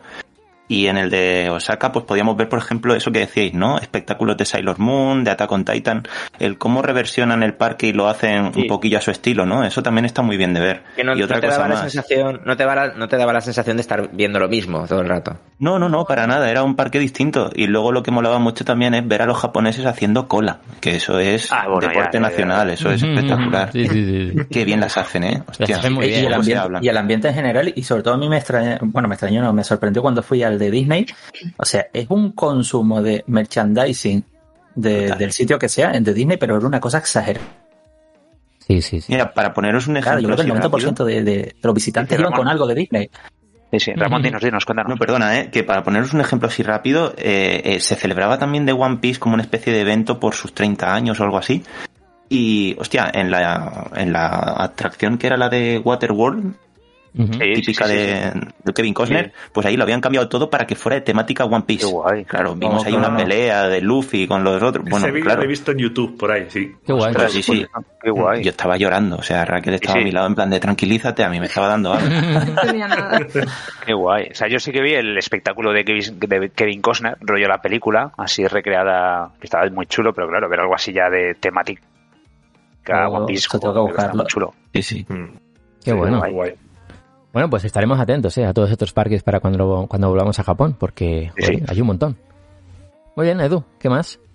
Más cositas. Una familia de Granada construye en su jardín un Mazinger Z de 7 metros de altura. No sé si habéis visto. Mi respeto. Ya, sí. Vi la noticia y es increíble, ¿no? O sea, es muy grande. Y la cantidad de gente que lo vio desde fuera de esa casa, ¿no? Y, oye, yo quiero ir a verlo. Y iban, se acercaban y entraban a verlo. Sí. Madre mía, la peña estaba muy mal. Pero bien, me encanta. Pidiéndote una pizza y mira dónde queda tú cuando veas un Mazinger Z. Ahí se la entregas al Mazinger. Pero está bastante bien hecho, ¿eh? Creo que en Tarragona hay otro, ¿no? En Tarragona no hay en una urbanización que tengo pendiente de ir aún. Exacto, yo fui a verlo hace un porrón de años. Una rotonda, ¿verdad? ¿Dónde está el bicho? Sí, eso es mitad de una urbanización perdida en la mitad de la nada. Ese es más oficial, ¿no? Ese es público. No. Ese creo que sí que fue por algo oficial de... Qué curioso. De un evento o algo y que hicieron ahí. Claro. ¿Pero qué les costaría hacer estas más cositas de estas en España? Joder. Y así haríamos como una ruta ahí friki de ver estatuas, cosas raras. Yo quiero mi Gundam ahí en la Ciudad de la Ciencia. Claro, ¿qué pasa? Yo también. Oye, pues sí. No, que salga debajo del agua. A mí me encanta mucho en Japón cómo los japoneses se enorgullecen de este tipo de figuras de anime, de su cultura, al fin y al cabo. Y las ponen, y las plasman, y las crean. Jolín, el Gundam que se mueve de Yokohama. Bueno, eso, espero que... Aquí, ¿qué tenemos? Claro, hay que ir a verlo, tío. Aquí no tenemos... ¿Aquí qué haríamos? No lo sé. ¿Aquí qué haríamos? ¿Una estatua de Torrente en mitad de Alcalá? Por eso. De Mortadelo. No, de Mortadelo. Mortadelo Filemón aún, ¿no? Pero... Claro, tienes razón, Ramón. Sí. Super López. Quizás mejor dejarlo así. No, pero estaría guay, yo sé. Te hago segura de 40 metros. No sé. La versión Titán estaría muy guapo, ¿eh? Bueno, versión Titán. A la gente. Y ahí. Moviendo, ¿no? Va agachando la cabeza. ¡Pah! Y al que pilla se lo come de verdad. O sea, de verdad, ¿eh? No. Bueno, vamos a plantearlo a Santiago. Bueno, aquí en Valencia tenemos al Gulliver. Mira, el Gulliver, sí. El destrozapantalones. Buscadlo. Buscad Gulliver Valencia y vais a ver. Sí. Muy chulo, ¿eh? Yo he ido de adulto y mola, ¿eh? También. Muy divertido. Bueno, la última noticia, Edu. La última noticia es que el estado de emergencia por el COVID-19 se ha prolongado hasta el 30 de septiembre en Tokio, en Kanto, y en otras 18 prefecturas. Parece que están un poco regulinchi por Japón con el tema COVID. Es como que no acaban de estar seguros, ¿no? Quieren reducir mucho la cifra para relajar un poquito todo. Bueno, pues seguimos esperando, no pasa nada. Ya diremos cuando cambien las cosas, ya lo contaremos, tranquilos. Haremos un especial, si hace falta. El día que pase, yo me voy del trabajo y... No, hombre, no, tendré que acabar el trabajo. El día que se abra la frontera pedimos día libre, vamos. Pedimos día libre, sí. Pedimos 15 seguidos. Hacemos un especial de 24 horas. No. Ya está, eso tiene ganas tú. Algún día lo haremos, si lo sabéis. No, pero eso lo haremos en Japón. No, escucha, eso lo haremos en Japón. ¿En Japón? 24 horas en Japón. Sí, yo lo veo. Vale. Bueno. Shibuya. Y la noche lo haremos en un karaoke. Muy bien. También lo veo. Lo veo todo, Roberto. Madre mía. Cuando vuelves a Japón, Roberto. ¡Oye! Sí. Bueno. Seguimos. Hasta aquí las noticias nipponas. Muchas gracias, Edu. Yo creo que ha estado muy chulo. Ha dado de sí. Pensaba que iba a ser de otra forma, pero me ha gustado mucho. O sea, hemos tenido mucho que contar aquí. Muy bien, Edu. Me gusta. Quizás un poco largo. Bueno, si los oyentes creen que es demasiado larga, demasiado corta, que nos comenten. Claro. Sí, que a lo mejor dicen, vaya rollazo. ¿Os ha gustado? No, queremos más noticias. Sí, ¿queréis este rollito de noticias en el próximo Japonizados Podcast? Sí, con cada noticia pues sacamos más temas, estamos ahí conversando, está guay. Comentar en, ya sabéis, en iVoox, en los comentarios del podcast, y ¿qué os está pareciendo este nuevo formato de Japonizados Podcast en esta cuarta temporada? Alguno dirá, esto es una mierda, quiero lo de antes, y que vuelva Kumamon. Ay, no. Que os vayáis todos y se quede Kumamon haciendo el podcast. Oye, que Pochila está en prueba, ¿eh? Que Pochila le gustó a todo el mundo, ¿eh? O sea, el feedback de Pochila fue... No, el diseño es espectacular. O sea, el diseño sí. Muy chulo. Es que... A ver, yo hablé con Kumamon, ya sabéis, Kumamon y italiano que está en Nápoles con sus cosas de no sé qué hará, pero no sé, nada bueno. Entonces él cuando quiera sabe que puede volver, o sea, Kumamon es así, pero que en Italia, que está en Italia tranquilamente. Ya le pagamos viviendo la vida. Lo que le teníamos una charla entre Pochila y Kumamon y... Madre mía. Eso podría ser como Gollum y Sméagol. Como Gollum y Sméagol tiene que ser eso. Sí, sí, sí. Bueno. Voy a verlo en directo, Venga, va, seguimos con Japonizados Podcast. Vamos ahora con la sección Lugares de Japón y vamos... Sí, la sección principal. Tened en cuenta que todo el mundo está esperando este momento. Pero tened cuidado porque esto no es una simple sección, esto es el inicio del viaje. Exactamente. Vamos a hacer una ruta por todo el país. ¿Sabes? Aquí empieza el verdadero el alma de Japonizados Podcast. ¿Tenéis hechas las maletas ya, chicos? ¿Tenéis ya todo preparado? Sí. Mira, tengo el bañador, los snorkel... Ah, una cosa muy importante, ¿vale? Si vais a Okinawa, llevaros zapatillas de esas para ir por las rocas, que nunca sé cómo se llaman. Eso es. Porque reventaréis los pies. Eso es. Muy bien, muy bien. Bueno, pero cuéntamelo luego, Roberto. Venga, vamos ya con Lugar de Japón, con Miyakojima y las islas al sur de Japón, acompañados de Ramón y Raquel de El Mundo es un Viaje.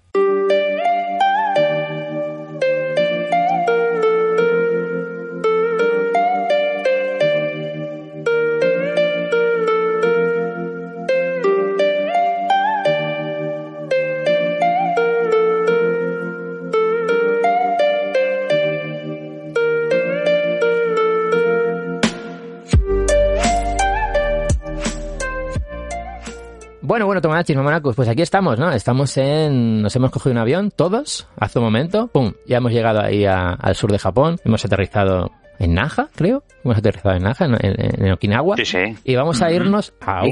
Qué corto se me ha hecho el viaje, ¿eh? Parece que hayan pasado solo 5 segundos. Así da gusto, ¿eh? O sea, viajar así... La verdad que mola. Así que sí, y hoy, para hablar de esta zona de Japón, del sur, de las islas que hay cerca de Okinawa, y bueno, pues hemos traído aquí como invitados a Ramón y Raquel de El Mundo es un Viaje, que ya están durante todo el podcast, pero bueno, la verdad que es un honor que estéis aquí, queríamos daros las gracias y bueno, que creo que lo vamos a pasar bien. ¿Qué tal, Ramón, Raquel?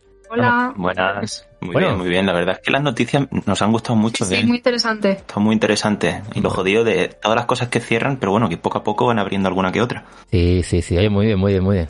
Pues queríamos hablar con vosotros porque, bueno, primero, yo os cuento. O sea, me gusta mucho lo que hacéis, me gusta mucho el contenido que hacéis, es muy divertido, me gusta mucho las bromas, ese pequeño troleo, ¿no?, que hay en todos los vídeos, que está muy, muy divertido, Ramón. Y Raquel, pues tú eres un poco el contraste, ¿no?, de Ramón. Sí.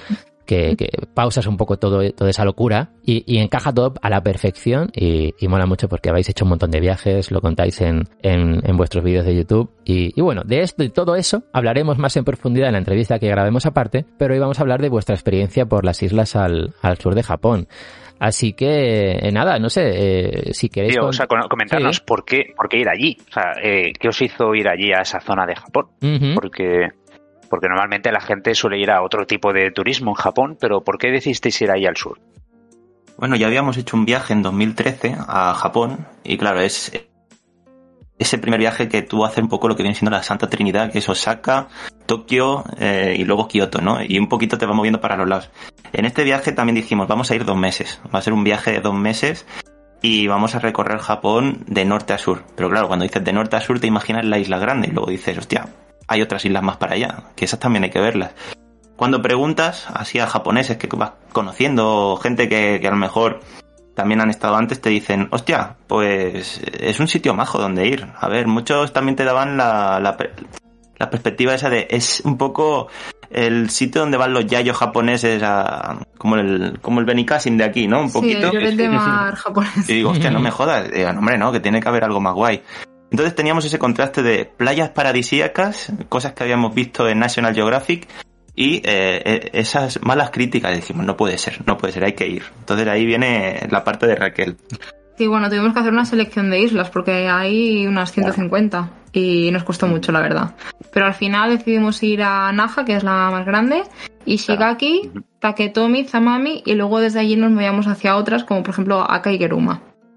Ah, pues habéis recorrido bastante, ¿eh? ¿Y cuántos días estuvisteis por allí? Pues alrededor de 2 semanas aproximadamente. Wow. Esto también tenéis que pensar que el cambio entre islas es lento, ¿no? Sí. Porque entre ferries o algún avioncito... Sí, las conexiones no son fáciles y tuvimos que hacer ahí un puzzle para ver cómo no dar mucha vuelta y aprovechar bien el tiempo. Eso os iba a preguntar, porque moverse entre esas islas tan unas más pequeñas y unas más grandes, ¿no? Es difícil hallar las conexiones para cuadrar todo el viaje. Sí, porque los aviones no van entre muchas, no funcionan, entonces hay que mirar bien el recorrido. Ah, claro, ¿y es fácil comprarlo al momento? Me refiero, como el que coge el autobús y puede ir de un sitio a otro, ¿o hay que planificarlo con mucha antelación, el tema de las reservas y todo esto? A ver, lo que es la ruta sí que la planificamos con antelación, pero una vez allí, por ejemplo, llegábamos por la mañana tempranito y decíamos, queremos el ferry para de aquí una hora. Y habían. Sí. Vale. Lo que sí que compramos con antelación eran los vuelos. Si tenemos que ir entre islas, claro, con un avión, sí que lo compramos antes. Eso sí. Claro, sí. Y luego, por ejemplo... Perdón. No, bueno, es explicar solo que luego, por ejemplo, en cada isla, pues cada isla tiene eso, pues una superficie más grande, más pequeña. Entonces, ahí ya... Tu físico, ¿no? Hay días que decíamos, hoy tiramos de alquilar coche, como por ejemplo en Ishigaki, porque es que la verdad es que era grandota la isla, pero luego, por ejemplo, en islas más chiquititas como Taketomi, Zamami o Kaigeruma, pues allí tirábamos de bici, ¿no? Y era lo más parecido a estar en Pokémon Alola, pues, claro, circulando con tu bicicleta, cazando Pokémon por allí. Oye, Ramón, Raquel, una preguntita, porque yo siempre miro mucho el tema este. El coste de moverte así entre las islas, ¿qué tal lo vieron? ¿Lo vieron caro, normal, baratillo? Sí, era bastante caro, sobre todo las distancias largas. Por ejemplo, creo que de 30 euros no bajaban. Uh-huh. O sea, coger un ferry unos 30 euros, unos 3.000 yens, más o menos. Sí, si había más distancias te podía subir a unos 50 euros. Entiendo que el JR Pass no está incluido por ahí, ¿o sí? No. Sí. Qué pena. Ya. De hecho, para el Japan Rail Pass tuvimos que hacer un poquito de mamoneo porque, claro, 2 meses, ¿qué hacemos? Nos pillamos 2 Japan Rail, pillamos uno, el más largo, y luego lo empezamos a utilizar. Claro. Aquí en este punto tampoco podíamos utilizarlo, teníamos que esperarnos a llegar a tierra firme, donde se iba a utilizar bien. Y bueno, aquí era sobre todo ir tirando de ferries, historias de estas. Claro, es un tema también en cuenta. La verdad que cuando pensamos en ir a Okinawa y visitar las islas que hay cerca, claro que igual pensamos que es como todo Japón, ya sabéis, que nos movemos con el Japan Rail Pass fácilmente y tal, pero no, pero hay que mirar muy bien esto, hay que mirar muy bien el bolsillo también, que igual luego hay más gastos de los que podéis pensar. Sí. Vaya. Mira, por ejemplo, de Zamami a Kaigeruma, que son estas que te digo yo que son chiquititas y están muy cerca, 5 euros, ¿vale? Pero si te vas de Zamami a Naha, 53. Claro. ¿Sabes? Claro. Todo lo que sale de Naha podía ser carete. O Ishigaki, Taketomi, 15. Estaba más cerca, pero ya mira, ya son 15 pavos. Entonces, claro, todas estas cosas van sumando. Sí que es verdad que la opción fácil, ¿no? Es, o sea, ir de lo que es la isla principal de Japón a Okinawa, la isla de Naha, o sea, lo que es Naha, es bastante fácil y sencillo moverte por allí. Si te quieres aventurar ya a rollo Miyakojima, pues yo supongo que ya cuesta un poquito más, ¿no? Sí. Porque yo recuerdo que Naha con el raíl este que va por arriba, o sea, el monorraíl, el monorraíl yo lo vi bastante fácil, o sea, y luego si quieres irte más al norte a Naha, pues yo sí que alquilamos un coche, pero lo vi bastante sencillo, o sea, como friendly, o sea, para cualquier persona que viaje por Japón no resulta muy complicado. Pero claro, lo que hicisteis vosotros yo creo que ya es un poco nivel avanzado, ¿no? ¿O qué? Bueno, yo creo que Miyakojima, por ejemplo... tienes cerquita Ishigaki, a lo mejor de Ishigaki tienes a alguien que te pueda llevar hacia allí. Claro, es que eso depende, ¿no? Un poquito de cómo tengas montado el tema. Sí, al no estar tan cerca, esa isla la descartamos porque no tenemos más tiempo. Claro. Mira, yo tengo aquí unos datos de cómo llegar a esta zona, a la isla de Miyako. Y bueno, esta isla está a unos 300 kilómetros al suroeste de la isla principal de Okinawa. Lo mejor es, como dice Ramón, desde Naha, en avión, en unos 50 minutos estás. Lo que es el archipiélago de Miyako está formado pues por 8 islas y la de Miyako es la más grande. Lo ideal sería ir en avión. Aunque, bueno, los precios, pues eso, pueden ser 100 euros ida y vuelta. No está mal con la... Sí, está bien. Con Japan, ¿cómo es? JTA, que es de la Japan Airlines. Es como una aerolínea que tienen para volar por ahí, por la zona de las islas. Hay como 15 vuelos al día. Se llama Japan Transocean Air. Y hay unas tarifas de islas remotas. Y en la web de Japan Airlines lo tenéis, donde pone que la tarifa desde Naha hasta Miyako es de unos 8.250 yens. Y si queréis ir desde Tokio, preparaos el bolsillo, que son 41.850 yens. sea que mejor ir desde Naha, como decía Ramón. Otra opción es ir en ferry. Si queréis ir en el ferry, bueno, pues desde la web visit okinawa.jp. Ahí recomiendan visitar las condiciones climáticas de cada día, porque eso puede variar muchísimo los horarios de, o incluso cancelaciones, ¿no?, de estos ferries. Así que nada, yo creo que la mejor opción sería en avión desde Naha, para ir a la isla de Miyakojima. Sí, sí, sí. Y luego, temas de alojamiento, o sea, caros, baratos, ¿qué tipo de alojamientos buscasteis? ¿Os quedasteis a casa de un japonés? Bueno, lo de la casa en japonés ya lo contaremos otro día, porque acabamos en una secta un día. Pero yo he visto por un vídeo por ahí que os invitaron a una fiesta japonesa, ¿no? Por ahí. Sí, esto fue en Ishigaki. En Ishigaki, que precisamente llegamos, que se ve que llevaban 7 años abiertos o algo así. Sí, y nos dijeron, chicos, ¿que queréis quedar a cenar hoy? Y nosotros, pues venga, ¿por qué no? La experiencia.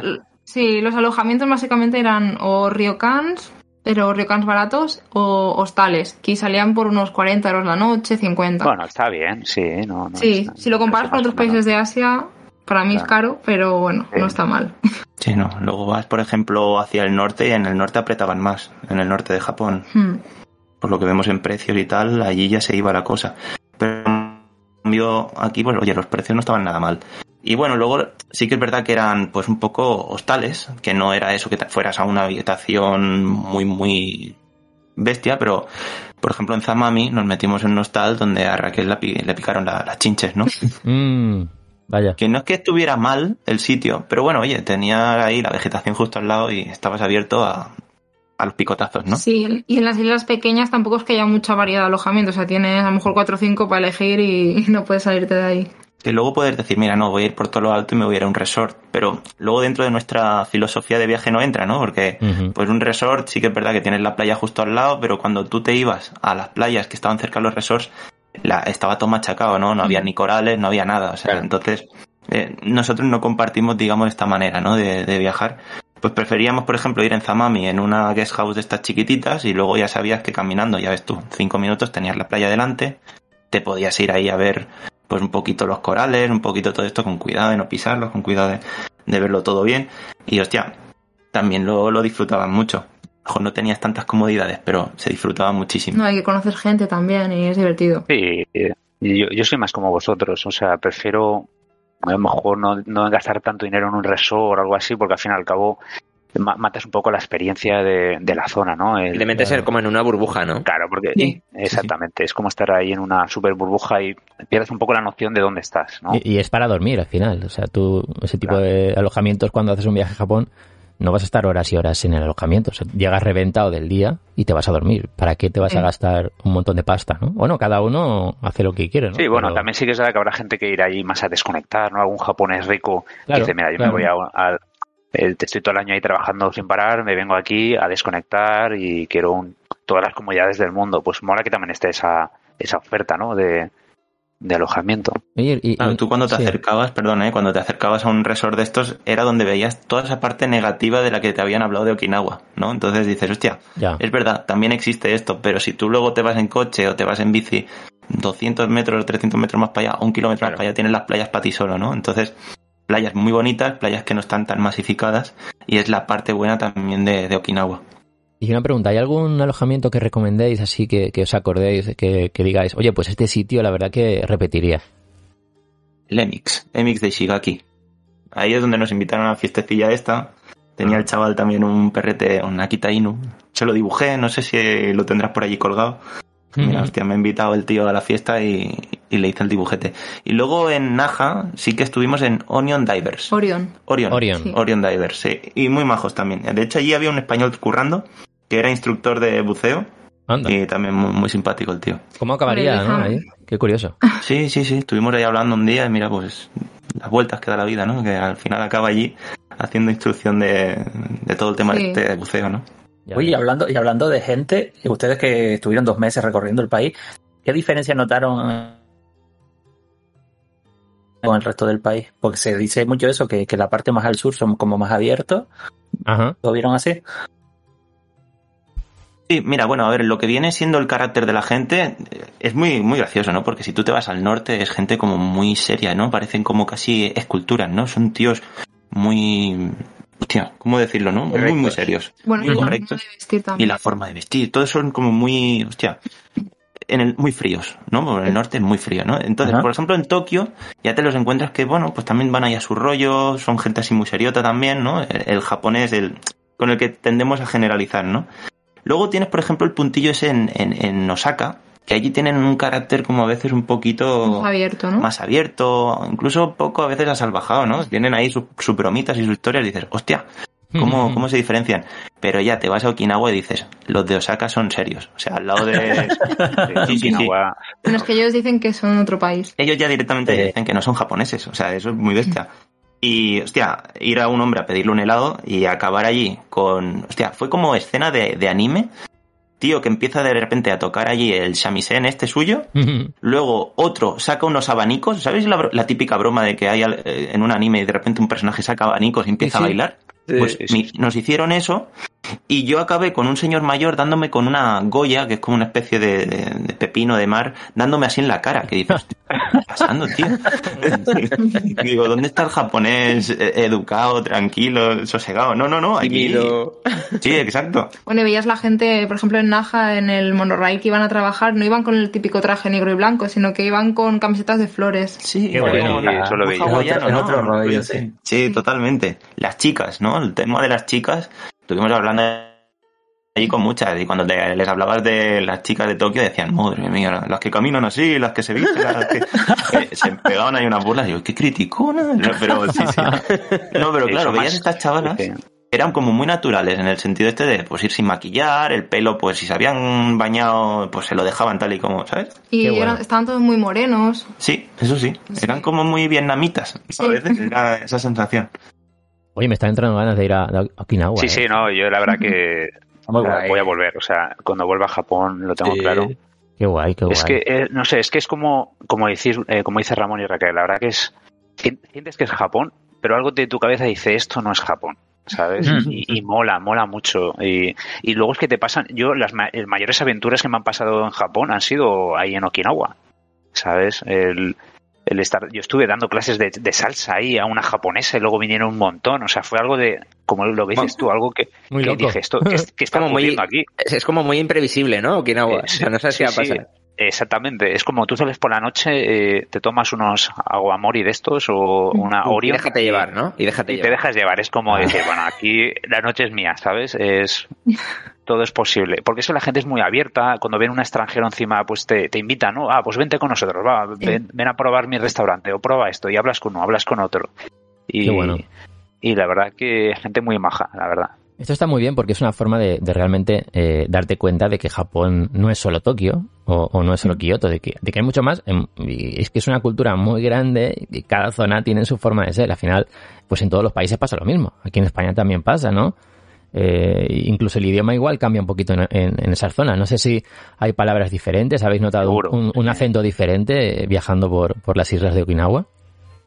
Y por ejemplo, todo el tema este del idioma, ¿no? Ellos tienen una manera de hablar distinta. A ver, nosotros que no somos lingüistas de japonés y estuvimos estudiando un poquillo y tal, pero sí que es verdad que esta gente, pues, incluso mete más cositas, pues con el tema este que tuvieron de contacto con estadounidenses, claro. Pues también les gusta meter mucha cosilla estadounidense. No solo cambia tampoco el idioma, sino que también cambia la cocina, ¿no?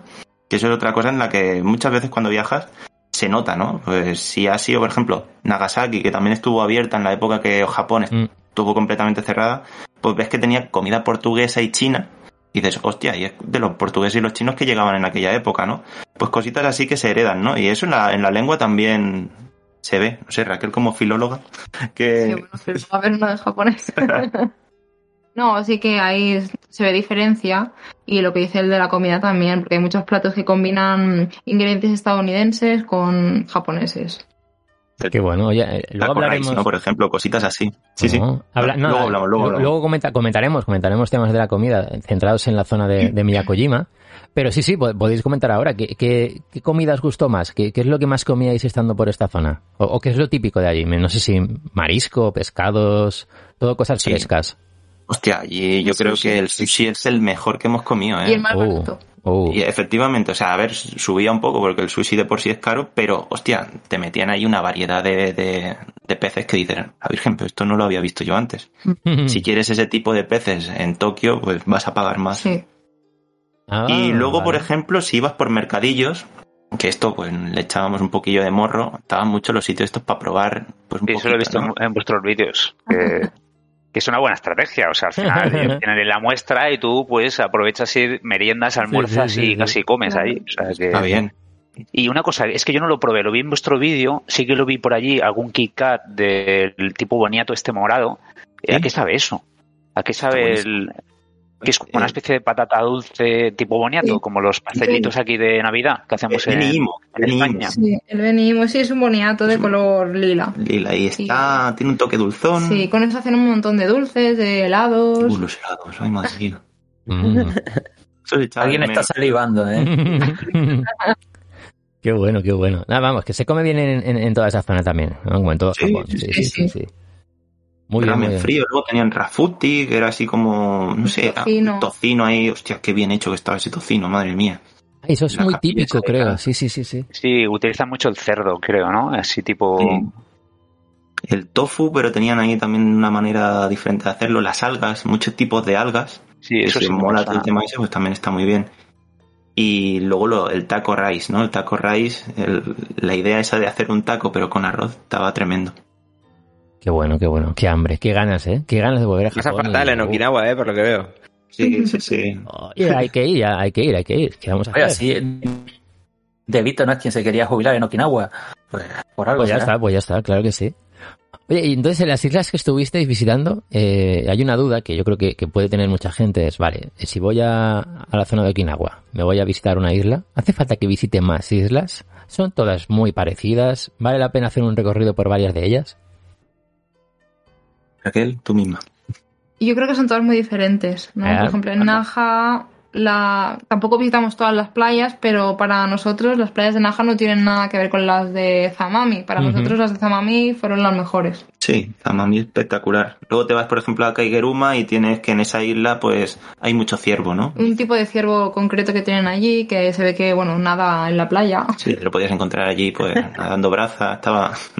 Y no sé, por ejemplo, la isla de Taketomi es como viajar al pasado porque son todo casitas tradicionales de la época antigua de Ryukyu. Sí. Y bueno, era una pasada. Y tiraban de búfalos unos carros, o sea que luego, a ver, tú ya podías decir, me subo o no me subo, ¿no? Eso ya cada uno, pero, hostia, no sé, tenía como cierto aire más hacia Indonesia o Vietnam que Japón, ¿sabes? Era una cosa muy bestia. Qué bueno. Eso es Taketomi, ¿no? O sea, estáis hablando de Taketomi. Sí. Taketomi.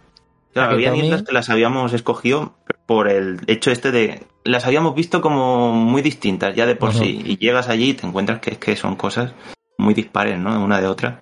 Sí, Zamami era, pues no sé, como estar en Indonesia o Hawái o no sé, era un paisaje alucinante. De hecho, desde Zamami nos fuimos a otras dos islas que eran las islas deshabitadas, que son Agenashiku y Gaji. Eso pillabas allí un taxista que el tío te llevaba, te dejaba allí pues... Un taxista de barco, claro. Un taxibot de esos que habían por allí, ¿no? Entonces el tío, no sé cuánto le pagaba, a lo mejor eran 1.000 yen o algo así. Y te dejaba allí, pues a lo mejor estabas un par de horas. Y luego te recogía, ¿no? Claro. Sí. No, estamos grabando desde allá. Hay que este señor se ha olvidado. Hay que nos quedamos aquí. No, luego ahí venía, ¿no? Estaba bien. Allí me dejé un tubo. Un tubo de si alguien se lo encuentra, que me lo devuelva. ¿Y había más gente o dio la casualidad de que estabais solos en la isla? Creo que habían 3 personas más y ya está. Claro, pero piensa que era una isla pequeñita, pero bueno, uno se pone a 200 metros y parecía que estaba solo, ¿no? Era un poco la sensación esa. Pues seguro que el tubo sigue ahí, ¿eh? Sí, ahí está el tubo, seguro. No lo pillaron, en plan de, bueno, ya vendrá el amo, ¿no? ¿Y vosotros, antes de ir a este tipo de islas, habéis estado en algo parecido? ¿Habéis hecho snorkel en este tipo de corales y tal? ¿O fue la primera vez? No, habíamos estado en Rajan Pat, en Indonesia, en la isla de Papúa. Vale. Sí, es que, claro, es que yo, por ejemplo, yo era mi primera vez que había estado en un arrecife de coral. Claro, yo para mí la playa era, pues eso, playas de arena, la típica playa o de Ibiza o de aquí de Valencia o de Alicante. Pero claro, yo cuando llegué allí y me puse las gafas y vi lo que había debajo, o sea, me quedé alucinado. O sea, fue algo de, ostras, que aquí hay vida marina. O sea, es... O sea, no sé, a mí me impactó demasiado. O sea, es que no me lo esperaba. O sea, yo pensaba que había a lo mejor algún pececillo, alguna cosa, pero cuando te bajas las gafas y ves que aquello es Nemo, como Buscando a Nemo, que está todo lleno de pececillos, de estrellas, de... Bueno, aquello hay una vida... ¿Qué pasa? Que es una pasada. O sea, yo me tiré a lo mejor una hora mirando el fondo marino. O sea, solo mirando lo que había por ahí. Era ¿No te como estar en un acuario. No, a ver, a mí, más que morder... Yo sin querer me rasqué un poco el pie en algo de coral, porque yo no llevaba zapatillas de estas especiales, porque claro, yo pensaba que no había nada ahí, ¿sabes? Y la verdad que nada, tampoco, a lo mejor un rasguño, alguna cosa, ¿sabes? Pero sí que tienes que tener un poco de cuidado, y luego me da un poco de miedo el dónde pollabas, porque claro, a saber lo que había ahí abajo. En esas zonas hay un pez que es muy cabroncete, pega unos bocadillos, ese es el trigger fish, el pez gatillo. Y claro, normalmente cuando vamos, porque siempre viajamos en verano a sitios así, están desovando. Entonces, tú ves que están ahí como haciendo círculos todo el rato en una pequeña zona, pero un círculo muy chiquitico. Si tú te acercas, el pez es muy gracioso. Tú vas ahí con la GoPro y como que se te acerca y te culea así un poquillo, te hace ahí el... No sé, como que te entra, ¿no? Tú dices, hostia, mira lo que majo, ¿no? Que es este pez, que me viene y me saluda a la cámara. Y luego de repente tú dices, bueno, me voy a alargar, me voy a dar la vuelta, hostia, pues va y te pega un boca en el tobillo, ¿sabes? O sea, es claro. Así. Anda. Para que no vuelvas, pues, claro. Para que no vuelvas más. Pero no es venenoso ni nada, o sea... No, que pasa que tiene una cara de cabrón que flipas. Mordisco de aviso, ¿no? No vuelvas por aquí. Sí, no vuelvas. Sí, claro, yo este pez, cuando... Es lo que dice, yo jugaba ya con spoilers. Nosotros habíamos estado en Indonesia y en Indonesia ya me habían pegado el mordisco. Cuando lo vi aquí dije, de hecho hay un vídeo de Japón de los que empezamos con el pez este, ¿no? Que está ahí dando por saco. Y otra cosa que nos chocó mucho era las señales de todos los bichos que te podían matar en esa playa. Eso ¿No lo viste? O sea, el pulpo de anillo azul, la medusa no sé qué. Yo veo eso ya no me meto. Pero aún así se metieron, ¿eh? Me está dando miedo, ¿eh? No ves como vemos eso, no entramos ni de broma. Yo recuerdo que en Indonesia fue la primera vez que vimos una serpiente de anillas negras. Y claro, yo la vi y dije, hostia, una serpiente en agua marina, tío, que esto es precioso. Yo con la GoPro, pues acercándome más o menos un metro, ¿no? Y grabándola de cerquita. Luego se la enseñó al chaval, al instructor de snorkel y tal de allí. Y me dice, hostia, ¿esa sabes que si te pega un bocado mueres en 3 segundos? Y yo, ¡qué bien! No jodas. Pues claro, en Japón Raquel incluso la pudo ver también. Sí. Ahí ya ella también se metió en el agua y vimos eso, vimos peces, el pez león, ¿no? Peces que dices, hostia, esto te pica y esto duele, ¿eh? Esto te hace daño. Pero bueno, siempre con mucho cuidado, ¿no? Tiburoncillo, sí, bueno, y luego, a ver, hay que decir, ¿vale? Para que son animales que de por sí no van a morderte. O sea, no son... A no ser que tú estés ahí, a lo mejor, haciéndoles daño. Metiéndole el dedo en el ojo, pinchándole. Venga, va, muéreme. Sí, y aún huyen, ¿sabes? Antes de pegarte el bocado. Claro, sí, por eso. Que ellos solo tienen ese veneno para casos de que a lo mejor tienen que cazar o comer alguna cosa o defenderse de algo, pero no te van a morder. O sea, no vas a entrarte al mar y van a ir a por ti a pegarte un bocado. O sea, que... Sí. No, pero yo lo decía porque más que nada que mucha gente nos decía eso, ¿no? Mucho cuidado que allá hay animales muy venenosos y, claro, buscas Okinawa playas y te sale el cartel este, ¿no? Y dices, hostia, será para tanto, ¿sabes? Será ahí como... No, luego es muy llevadero, ¿eh? No hay ningún problema. No, claro, no pasa nada porque no te pasó nada, ¿no? A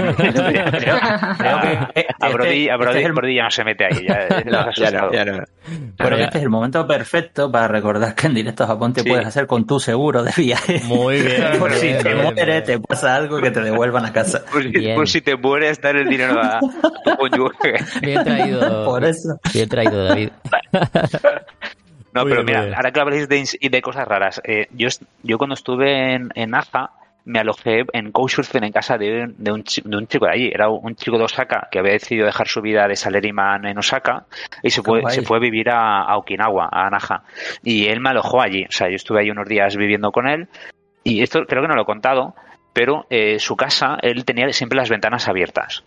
¿Y qué pasa? Que por la noche se llenaba todo de mosquitos. Pero habían a lo mejor 300 mosquitos. Dios. Y yo recuerdo que en aquella época, no sé si había leído algún post de Kirai o de Héctor o no sé, alguna historia de que había un mosquito en Japón que era muy mortal, o sea, que si te picaba te podía hasta matar, algo así, o sea, no sé por qué leía aquella, y claro, y yo entro en la casa aquella y veo el techo, que habían como 300 mosquitos.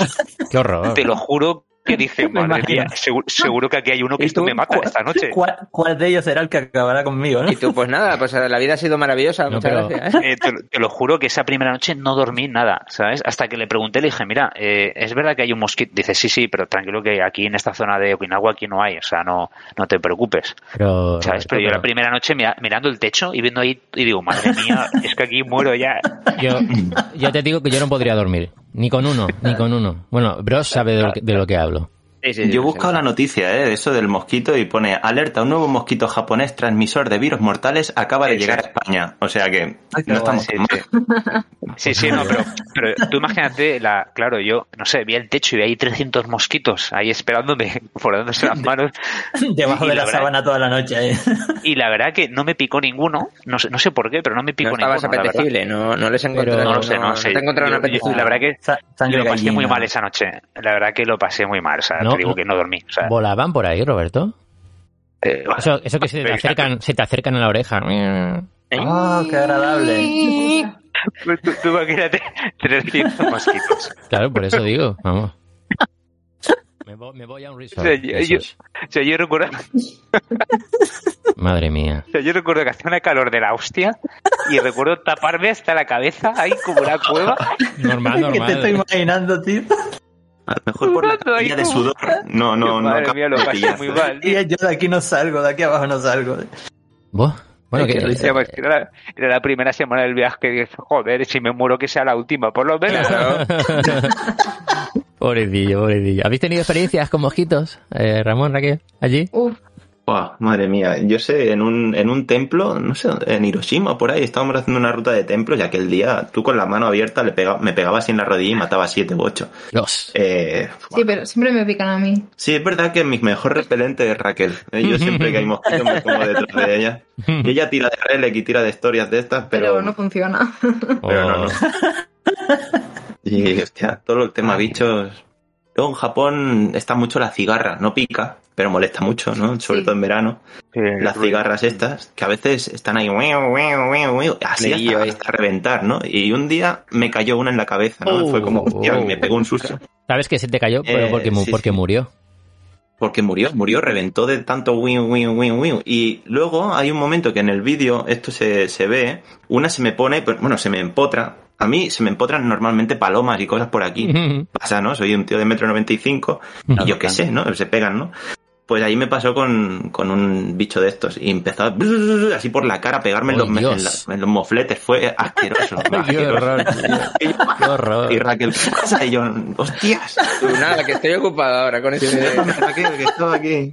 Me estáis diciendo, Ramón, a ti en Japón, o sea, con lo alto que eres, la gente no se queda flipando. O sea, mirándote como... si eres algún jugador de baloncesto o alguna cosa. ¿Y seguro no te piden fotos cuando vas por allí? No, Japón la verdad es que no. En otros países de Asia sí. Pero por ejemplo en Japón sí que me pasó una vez, que esto fue muy gracioso, un niño se me quedó mirando, ¿no? Pero en plan de, joder, cómo se me queda mirando el niño, ¿no? Y luego al niño pues pillas y le haces la típica, te saco la lengua y te hago, ¿no? O sea, en plan, empezó a llorar, ¿te acuerdas? Y le pegó un susto que dices, la Virgen, el titán colosal. Un poco... Maniobra 3D, el niño empezó a llorar allí muy muy fuerte, digo, hostia. Y claro, Raquel, vámonos. Vaya tela. Otro sitio al que no podemos volver, vámonos. Claro. Bueno, y volviendo a las zonas de... O sea, comentarnos un poquito cómo planificasteis el viaje. O sea, me refiero, cuando una vez llegas allí, o sea, ¿dónde desayunabas? ¿Desayunabas en el hotel? ¿Os buscáis alguna cafetería? Me interesa. Claro, un poquito. O sea, ¿cómo es la vida allí en un día normal? O sea, ¿qué se suele hacer en un día que te estés, por ejemplo, un par de días en Miyakojima? ¿Qué haces después de la excursión que has planificado? ¿Dónde comes? ¿Dónde luego te vas a tomar algo por la tarde-noche? ¿Cómo es? O sea, ¿hay gente luego por la playa y por la noche? ¿O no hay nadie? ¿O la gente se reúne en bares? ¿O cierra todo muy pronto? O sea, cuéntanos un poquito cómo es un día allí, por ejemplo, pues yo qué sé, en la isla de Miyako o... Miyako. Hola, que tú. Miyako, joder, macho. Mi dislexia, tío, ¿no? Ya me conocéis. Otra isla. Bueno, sí, sí, sí. Hostia, hay muchas preguntas dentro de esa pregunta. Raquel. Claro, yo. Es como un día normal. Bueno, tú me has entendido. Explícanos, sí, sí, un día normal. 24 horas allí. Sí, bueno, nosotros desayunábamos casi siempre en los 7-Eleven, en los convini, básicamente. Suelen haber, no hay ningún problema, siempre los encuentras. A lo mejor no son en islas chiquititas 7-Eleven, sino que se llamará, pues, Caltito Paco, se llamará, yo qué sé, algún nombre de allí. Pero también el típico convini de pequeñito, pero existe, ¿no? Sí, sí, sí, porque además en los convinis de Okinawa hay productos que no encuentras en el resto de Japón, así que también. Y luego para comer, pues restaurantes que ya teníamos apuntados, o si vemos a alguien le preguntamos que nos recomienda algún sitio por allí para comer, de comida típica. Sí, entonces sobre todo eso nos salva mucho la vida, ¿no? Porque tú le dices a alguien de ahí, oye, dime un sitio así donde comer, que no sea rollo turístico, sino que sea un sitio donde vaya la gente local y que coman bien y que se lo pasen bien. Pues pim pam, acabamos allí, ¿no? Se lo preguntas así, tal cual. Sí, en castellano. Sí, tal cual, ¿eh? Sí, ¿no? Sí, en castellano, sí, sí. Entonces... No, sí, sí. Vale, temas de japonés e inglés. ¿Os entendían en inglés? Porque yo en Naha no tuve ningún problema. Pero en esas islas, ¿cómo van de inglés? ¿O tenéis que hacer un poquito japonés básico para que os entiendan? No, a ver... Había un poquito de todo, ¿no? Sí, una mezcla. Por ejemplo, yo que sé, en el Emix de Ishigaki, nosotros entramos y allí ni Dios hablaba inglés. Y de repente aparece el dueño del perrete y dice, ¡Hey, how are you? Ah, el tío ahí con un salero tremendo y digo, hostia... Ya está, nos hemos salvado, ¿no? Porque el chaval que estaba por allí no se enteraba de nada. Y nosotros en japonés intentábamos decirle que teníamos una habitación y eso, y más o menos... Vale, pero claro, luego le querías preguntar cosas más allá y el tío no sabía ni de qué estabas hablando. Entonces, suerte que también pues había una persona por allí. Luego en la fiestecilla, pues más o menos fueron apareciendo amigos de este y allí todo el mundo hablaba un poquito. Entonces, bueno, sí que es verdad que por esa zona el inglés tal vez no está tan extendido como en Tokio, ¿no? Y fíjate que en Tokio tampoco es que sean una maravilla, pero yo creo que, bueno, poco a poco, sobre todo los que se dedican al turismo, saben que el inglés es importante, entonces le van dando. Muy bien, muy bien. Bueno, y entonces ya habéis comido por ahí en un restaurante que habéis mirado y ya acabáis la excursión. ¿Podéis ir a tomar algo a alguna zona, algún sitio? ¿Cómo están las islas para pasar? Vale, dependiendo, sí, dependiendo de la isla, ¿no? Entonces, por ejemplo, sabes que Naha pues tiene mucha cosa, y Ishigaki también tienes el centro, que aquello era pues bastante lloret de mar el centro. O sea, podía ser un centro con mucho bullicio, sí. Pero si te vas, por ejemplo, Taketomi fue un ida y vuelta, ¿no? Sí, no estuvimos por la noche. Pero sí que es verdad que si te fijabas las calles y todo era pues muy casa de gente, no era eso que tuvieran un centro con mucho... No, era muy pueblo. Y Zamami, pues lo mismo. Era todo mucha naturaleza y tampoco había demasiados comercios. A Zamami, por ejemplo, los restaurantes y todo eso sí que costaba más encontrar, ¿no? En sitios como este costaba un poquillo. Sí, en Zamami tiramos mucho de cenar en el hostal. Sí. Que tenían pizzas y tal. Sí, salíamos un poquillo también del comer arroz y cosillas de allí, ¿no? Para comer pues alguna hamburguesa, que también la hacían bien, ¿no? Pero bueno, sí que es verdad que en islas más grandes, Naha y Shigaki, pues es que tenías de todo. O sea, ya había hasta karaokes ya, ¿eh? O sea, que yo era... Pues... Ya es un poco más ciudad, ¿no? Sí, sí, sí, sí.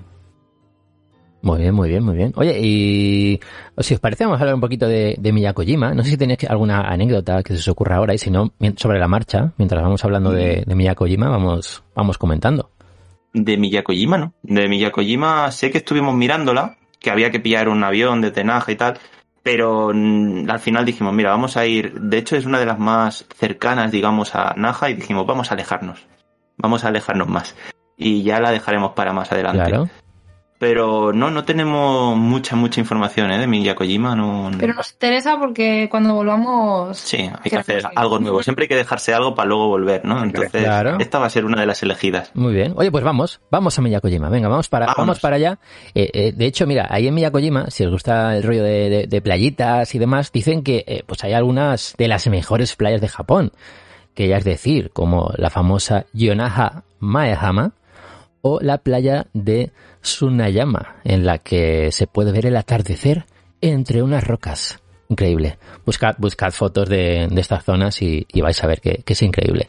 Dicen, ojo, que hay que probar el mango de Miyakojima, que, vamos, como si fuera el mejor mango de Japón. A mí, yo no soy mucho de mango, yo no sé vosotros. Yo soy más de manga, ¿eh? A mí me gusta mucho Dragon Ball. Vale, vale. No, pero está guay. Yo en Cancún también se come mucho mango, un mango así pequeñito, amarillo, muy dulce, y está todo lleno de puestecitos que te lo cortan al momento, y la verdad que es como un snack dulce que está muy bueno. Y ya en veranito entra muy bien. Ah, muy bien, muy bien. Oye, y el clima, no nos hemos preguntado, ¿eh? Ramón, Raquel, cuando habéis estado por las islas en verano, ¿hace mucho calor? ¿Mucha humedad? Sí. Sí, lo que pasa es que sí que es verdad que nos pilló bien. No estaba eso el sol apretando mucho, estaba nublaete. Llover no llovió demasiado tampoco. No.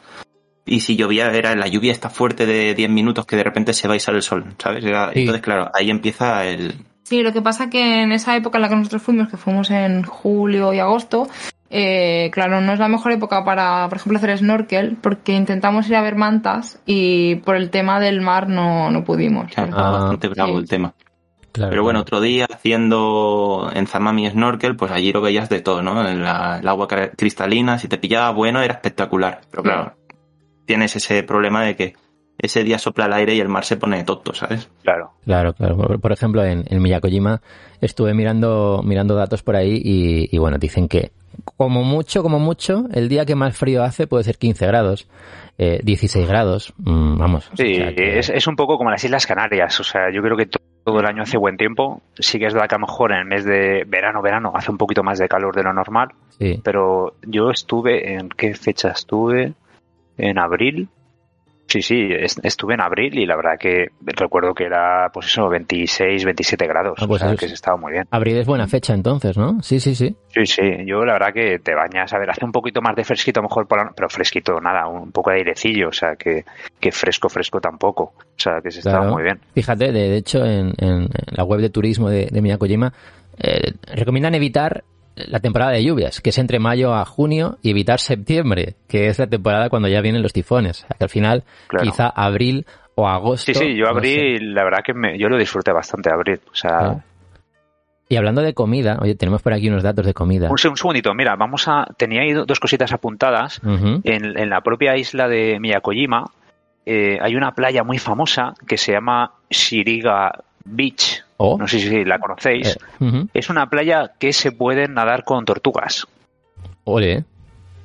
No sé si lo sabíais. Ojo que los bocados de las tortugas también son fuertes, ¿eh? Sí, pero bueno, yo por lo que he visto en documentales y vídeos parecen bastante pacíficas, son pequeñitas, ¿eh? No son muy grandes. Ah, qué guay. Chariba. Y eso es, se llama Chariba Beach. Y esta playa es una playita que no tiene mucho coral así de loco, o sea, como el que podemos ver en otras zonas, ¿no? Que no parece ese fondo de acuario. Y es más arena, más coral, está finita. Y la verdad que hay muchas tortuguitas por ahí y puedes un poco nadar con ellas y la verdad que debe ser algo muy chulo de ver. Qué guay. Eso ocurría también en Zamami. En Zamami un día vamos también allí a la playa y nos dijeron, en esta playa a partir de las 6 vienen tortugas. Dieron las 6, no vimos ni una. Nos salíamos del agua. Y la chica de allí era una playa que se llamaba Furuzamami Beach. Y la chica que estaba allí como socorrista y tal, dice, ¿ya os vais? Y yo, sí, dice, allí ahora mismo creo que están entrando las tortugas. Hostia, fue flipante porque parecía que la tía tenía telequinesia. Nos metemos para allá, efectivamente, empezaron a llegar, ¿no? Y fue muy bonito, es un sitio muy chulo. Qué bueno. ¿Y tenías otro sitio, Roberto? Sí, bueno, luego está hay una playa también muy famosa, que hay un arco de piedra.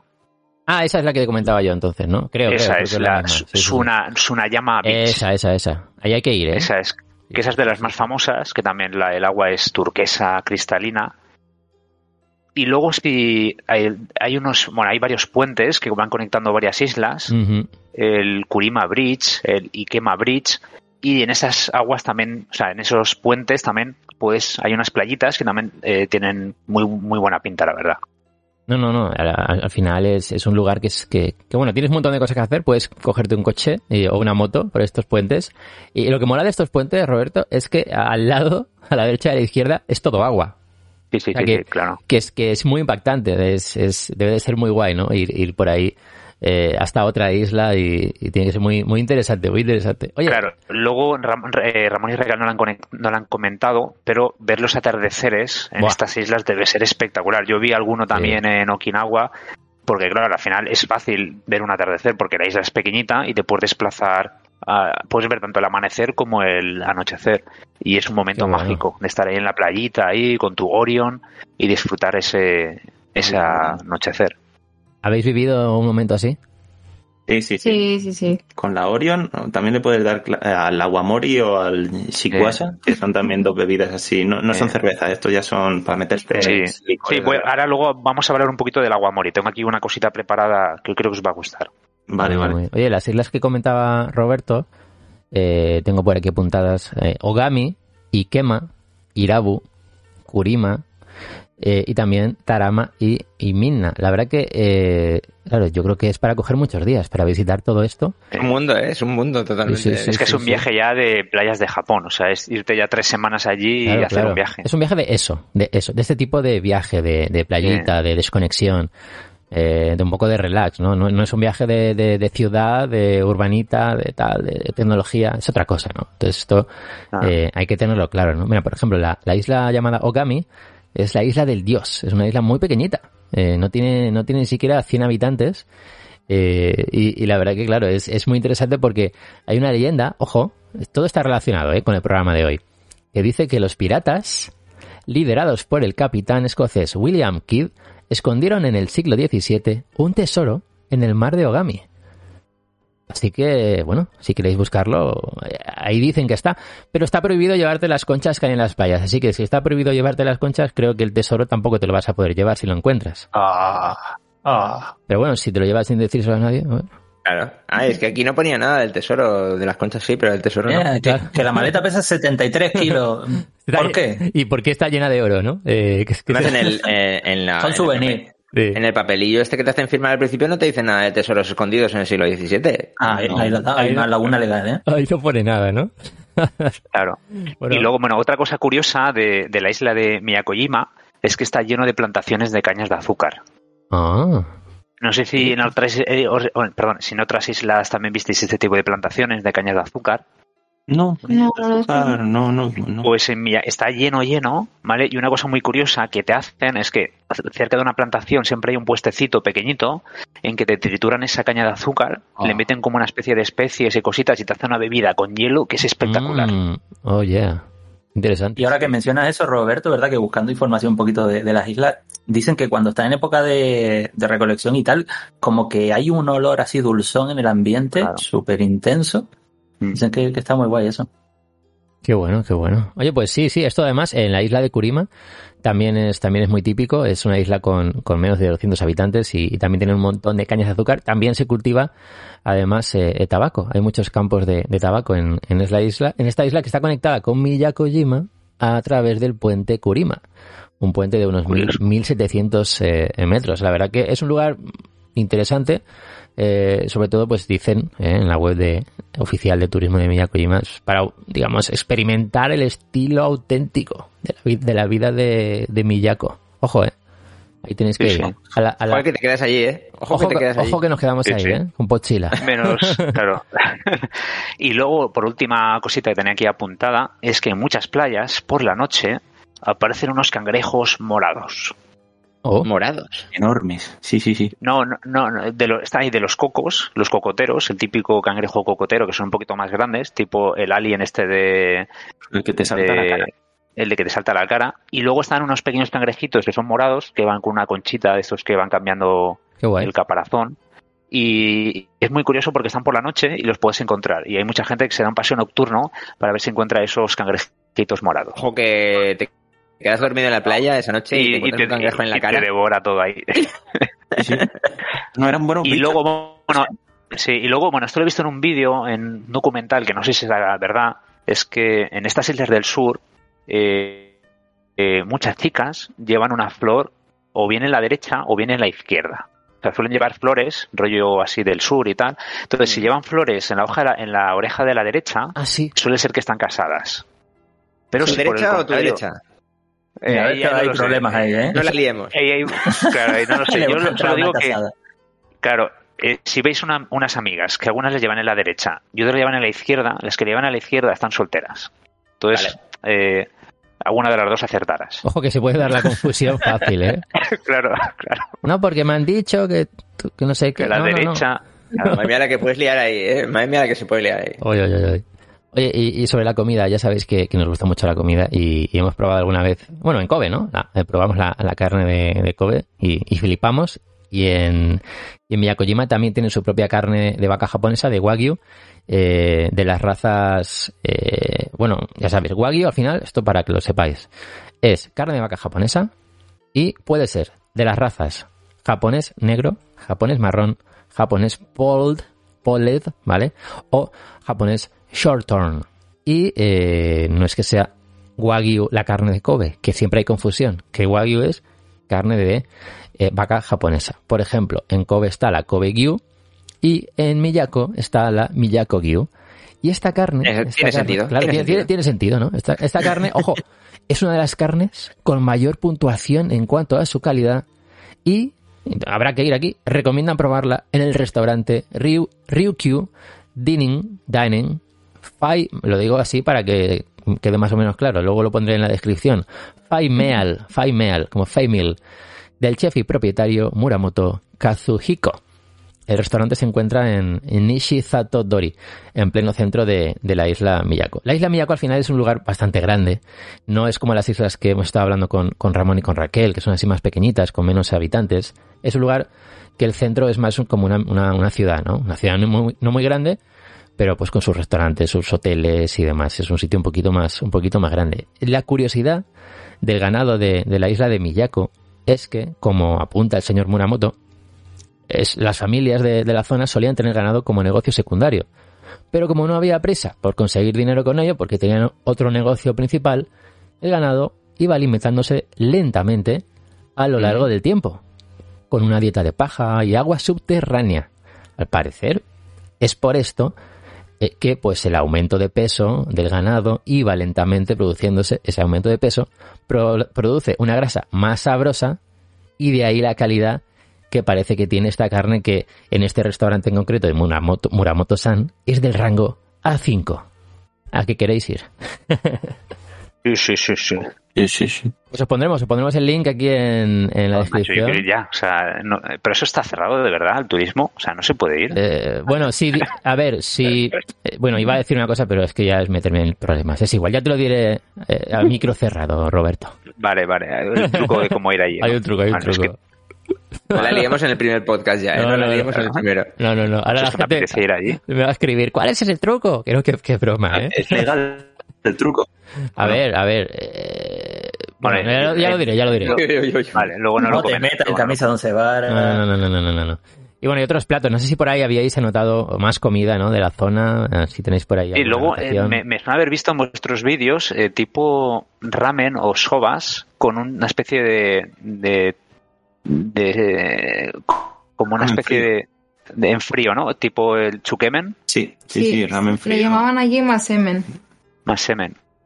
Sí. ¿Y cómo? A ver, vamos a reír un poquito aquí, compañeros. Yo lo quería dejar pasar, pero no pasa nada. Durante un momento ha parecido que nadie iba a hacer bromas. Sí, como... Ya está. Raquel me miraba con cara como de... Luego... Sí, me lo has dejado a huevo. ¿Y qué tal este tipo de sukemen? O sea, el masemen, ¿qué tal estaba? Muy rico, estaba muy bueno. Sí, estaba muy bien. A mí me gustaba el caldo que era, o sea, el caldo que era más tipo vegetal, no, porque yo sé que utilizan muchas algas, muchos vegetales, o era más tipo un caldo de nabo. No tenía caldo. Y te lo encontrabas sin caldo, ¿eh? Ah, bueno, verdad. Como... Bueno, claro, tipo el sukemen, o sea, eran unos fideos fríos así. Como el soba frío. Sí, una cosa así, sí, muy parecida, sí. A mí me gusta, ¿eh? Está muy bien, ¿eh? Qué bueno. Y lo que es el fideo, la soba, ¿era de trigo sarraceno? ¿Era de harina normal? Sí, era del oscurito del trigo sarraceno. Es que me suena haber visto eso, documentales que hablan mucho de que allí mucha soba no es la típica soba así de ramen común, sino que es de trigo sarraceno y tiene un sabor muy especial. Sí, no, cambia mucho y aparte que es como muy al dente también, ¿no? Que es como, no crujiente, ¿no? Pero que tienes ese de, hostia, lo estoy masticando, noto ahí un poco la presión del fideo. Está muy bien. Y luego el huevo este que te ponen ahí, que te ponen la yema y eso lo vas, y queda luego así como espesito. Está muy rico, muy rico, muy rico. Qué bueno. Oye, y no sé si creo que por ahí... Reddick había hecho algunas anotaciones de algunos platos de la zona. ¿Puede ser? Oh. Sí, bueno, son unos 4 o 5 ejemplos. ¿Qué se come en Miyakojima? Platos que puedes tomar por esa zona. Mm. Pues tenemos, por ejemplo, Miyako Soba. Vale, que les encanta el soba. Existe, sí, se ve que sí. Se ve que les gusta. Son fideos más finos que en el de Okinawa Soba. Uh-huh. Y tiene un sabor más fuerte. Mm. Oh, luego también un hecho distintivo es que los topping, digamos, ¿vale? El típico topping que te encuentras por encima de los uh-huh. fideos, en este caso los ponen por debajo. Están como digamos ocultos. Oh.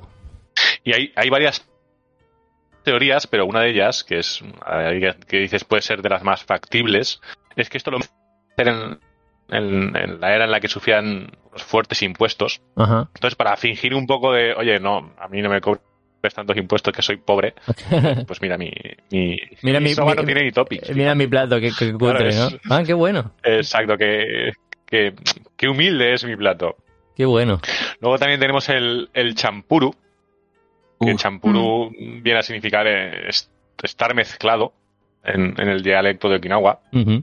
Y que se utiliza para los nombres de los platos añadiendo champuru después, digamos, del ingrediente principal.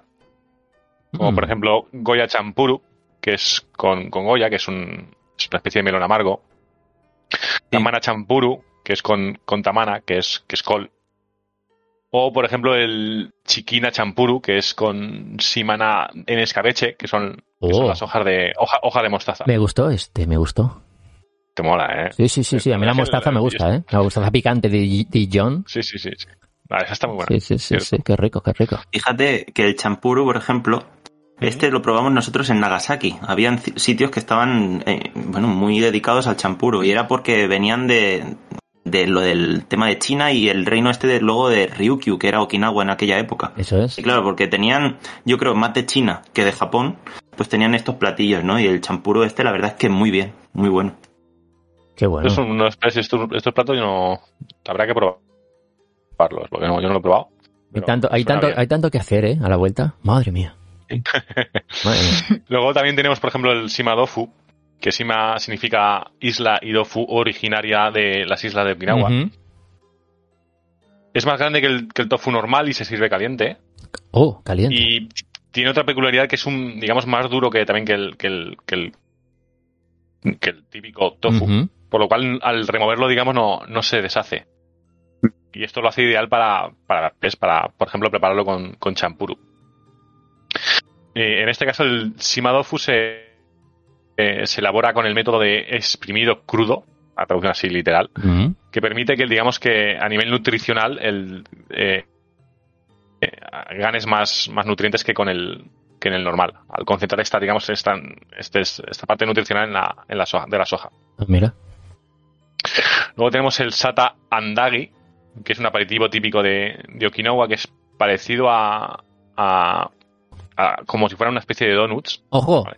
Eso me ha gustado. Ojo. Pinta a los que nos gusta el dulce, la verdad es que estuve viendo fotos y pinta muy bien.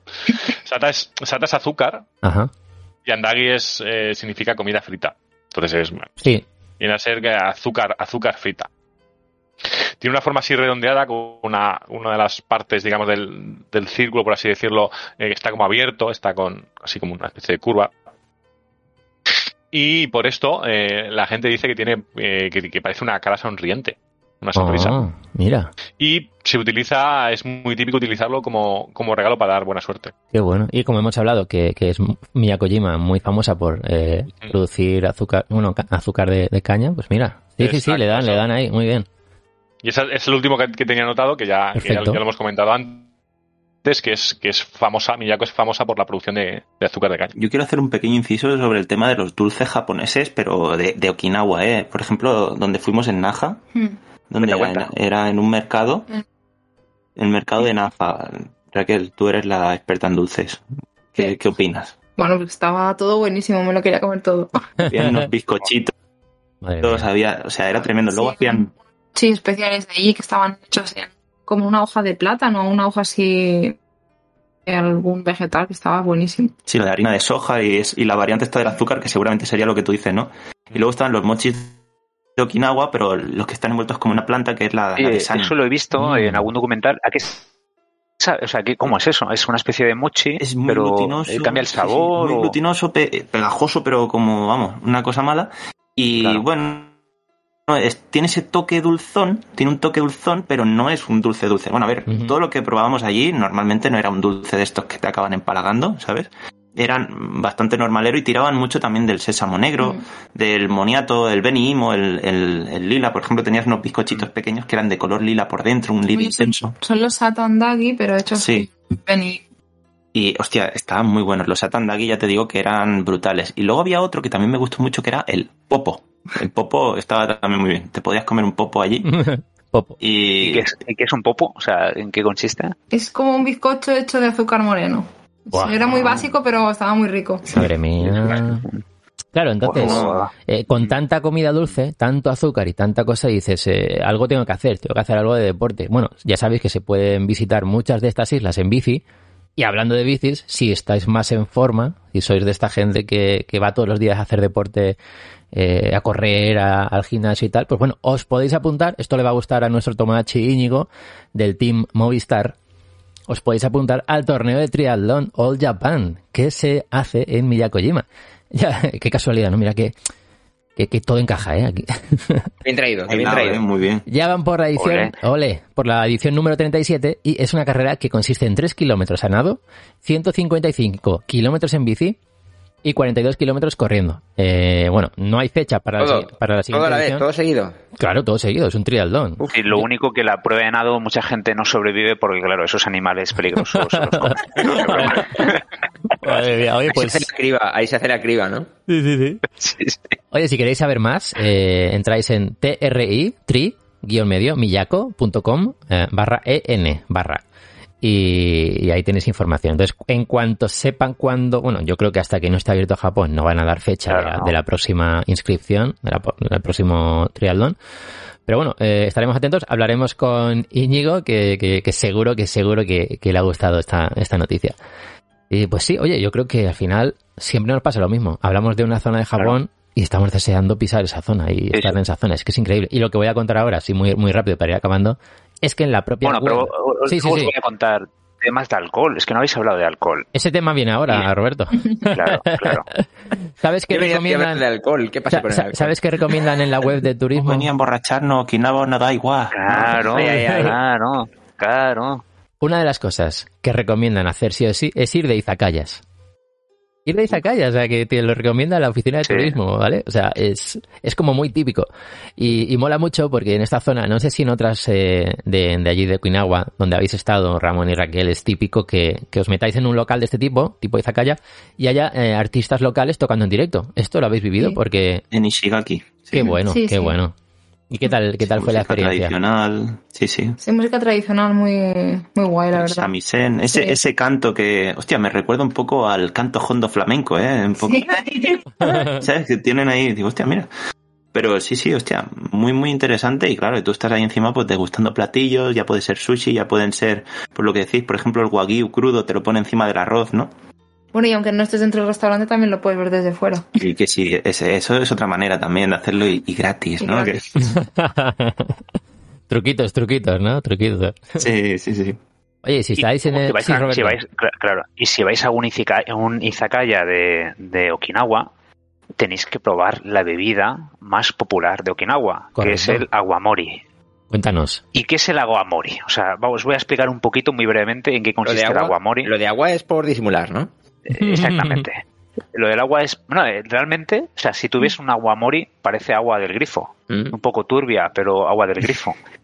Realmente, el awamori es una especie... Digamos, para que os hagáis una idea, es como una especie de whisky, pero hecho de arroz. ¿Vale? El awamori se hace con arroz largo, arroz tipo Thai, ¿vale? No se hace con el típico arroz del sushi, el típico sticky rice del sushi. No, aquí se hace con el arroz largo y se deja fermentar durante algunas semanas y luego tiene un proceso de destilado, como si fuera el whisky. Y en Okinawa se pueden encontrar unas 45 destilerías de awamori y es un sabor bastante fuerte. Yo supongo que lo habéis probado, ¿verdad, Ramón y Raquel? Sí, sí, sí. Sí. Y la verdad es ¿y que qué tal os pareció? O sea, pega fuerte, pega, ¿eh? O sea, tenemos alcohol de curarte la herida, es un poquito ahí diluido en agua, ¿eh? O sea, es bestia. Sí, luego bebes y ya haces... o sea, realmente los okinawenses, ¿no? Ellos en todos los sitios vais a ver que la gente está bebiendo o cerveza o awamori. Y la gran mayoría bebe awamori, o sea, le dan duro, pero duro. ¿Pero es tipo chupito? Sí, se pone una especie de vaso de sake y la gente lo bebe poquito a poco. O sea, no se meten ahí unos lingotazos, una vara de todo, ¿no? Se suele mezclar con agua normalmente porque es como el whisky, o sea, un whisky muy potente le suelen meter un dedito de agua para rebajar un poco la graduación de alcohol, y mucha gente también se lo mete con hielo picadito, y te metes ahí el awamori encima, a rollo de granizado. Oh, bueno. Tenemos los de un año, que sería como el más suave, el con menos graduación, que aún así ya pega, y luego cuando tienen más de 3 años, ¿vale? Cuando ya es un awamori de 3 años o más, que ya iba subiendo la graduación, se llama Kushu. Yo ahí no llego. Y algo... No, claro, no. Yo tampoco. Eso te revienta... Bueno, te hace una limpieza... Tienes que haber nacido allí. Claro, y esto es como el whisky. Contra más años, el awamori tiene más cuerpo y hasta cambia un poquito de color. Y luego, una cosa muy curiosa es que el awamori se suele acompañar de una especie de tofu curado. El famoso... tofuyu, ¿vale? Que yo he visto algún documental de cómo lo curan y es parecido a cómo curamos aquí el queso de vaca o de cabra. ¿Me dices? Y ellos allí lo curan también en una especie de cuevas y sale una especie de tofu curado que es muy común el degustarlo con el awamori. O sea, quiero probarlo. Yo también. Pero así a palo seco. Como el queso, como el queso, ¿no? Sí, te lo cortan así a cubitos pequeñitos y te vas tomando un chupito de awamori y un trocito de este tofu curado. Para que no te pegue tan fuerte, claro. Muy bien, exactamente. Y bueno, los que habéis probado el awamori, ¿qué os pareció? O sea, el sabor así fuerte, intenso. A mí me gustó. A mí me gustó más que el sake. Ah, sí. Mira. Sí. El sake sí que nos lo dieron luego a probar en un templo. Sí, no noté mucho sabor, la verdad, pero el awamori sí. Tenía ahí un puntillo. Pega, ¿no? Bueno, pues tenemos que hacer una cosa. Mira, cuando vayamos a Miyakojima, tenemos que ir a un izakaya. Vamos a probar el awamori. Y lo vamos a probar con un juego. Con un juego típico de allí, de la zona, ¿no? Es un juego, entre comillas, un juego de beber. Muy típico entre las culturas, sobre todo japonesa y coreana. Se llama Otori, este juego. ¿Y en qué consiste? Consiste básicamente en beber awamori, ¿vale? Ya hemos hablado de lo que es el awamori, lo peligroso que es, pero ¿qué tienes que hacer mientras juegas al Otori?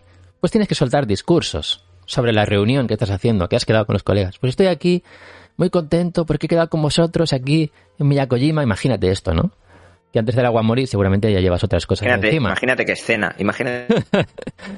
Bueno, te tienes que poner en círculo, os ponéis en los círculo. Los gallín ahí liándola. Ay, madre mía. Seguro que algún japonés se ha unido por ahí, del local. Entonces, uno empieza siendo el maestro de ceremonias, que se dice oya en japonés. Entonces, el oya sirve el awamori a todos los participantes de este otori y al acabar de servir, hace un discurso de cierre. Entonces, ahora es otro el que va a ser el oya y el que va a hacer otro discurso y así hasta que podáis.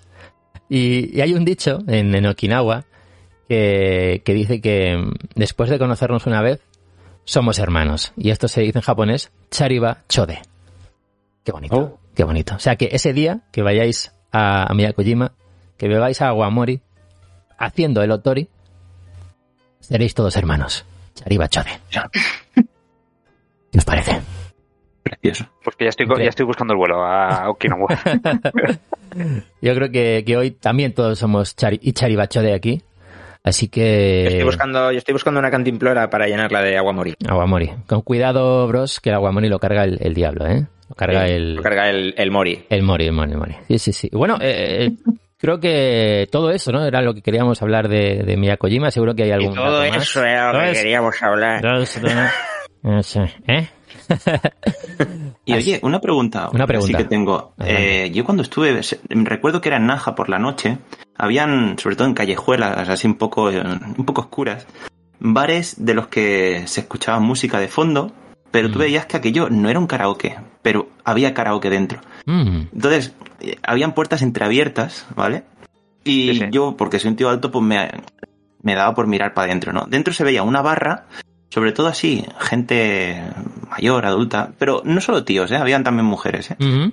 Pero sobre todo siempre la figura de la mujer en la barra, una señora que era como la jefa, ¿no? E incluso había escuchado que era como madame, se podía decir que era como la madame.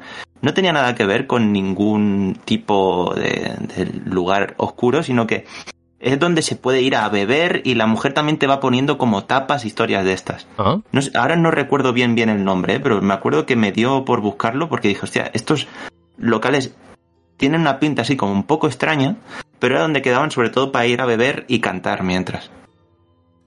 Pero un poco raro, ¿eh? Sí, un poco turbio. Yo me recuerdo que me pillaron así un poco, pues sacando la cabecilla así, y entonces salió una mujer en plan de, como, ¿qué haces tú aquí, no? Un poco así.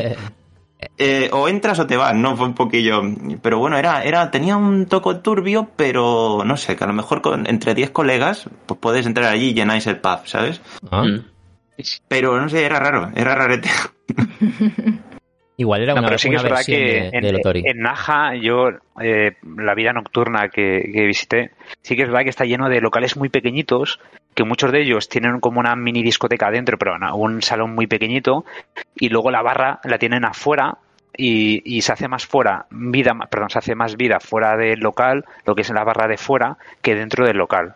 Y la verdad que mola porque se va juntando la gente ahí alrededor de la barra, la gente se va desplazando de una barra a otra, de otros sitios, o sea, la verdad que ese ambiente es bastante chulo.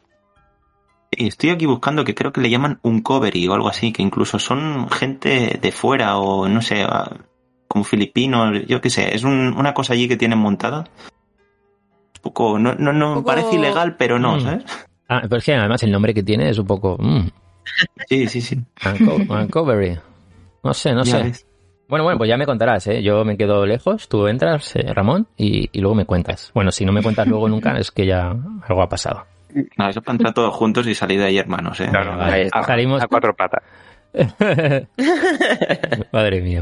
Bueno, pues ya sabéis, Tomodachis, Miyakojima. No sé si tenéis algún dato más por ahí que se me haya escapado. No. Y si no, ya cerramos con las islas al sur de Japón. Estamos como hermanos. Ya están todos con el Awamori encima, que no sé, están ahí medio caídos algunos. Sí, míralos, pobrecillos. No, he vuelto. Hombre, David, ¿qué pasa? Okinawa. No pasa nada. David, Okinawa. Entiendo nada, Okinawa. Mira, entiende nada. Simplemente para el cierre, si quieres, un poquito para agrupar información.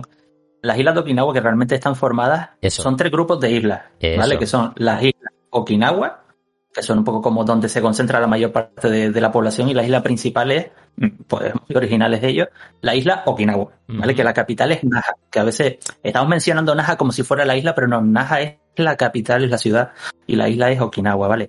Después están las islas Miyako, que ya hemos estado hablando, y después hay otro grupo, que son las que están más al sur y oeste de Japón, que son las islas Yaeyama, como las que mencionaron antes, pues la isla Ishigaki, Taketomi y tal, pues eso, que sepa que están divididos en 3 grupos de islas, todas cada uno pues con sus peculiaridades, unas más orientadas a deportes acuáticos, otras son más de senderismo y observatorio, y muchas de ellas pues conectadas por esos puentes que algunos hemos mencionado.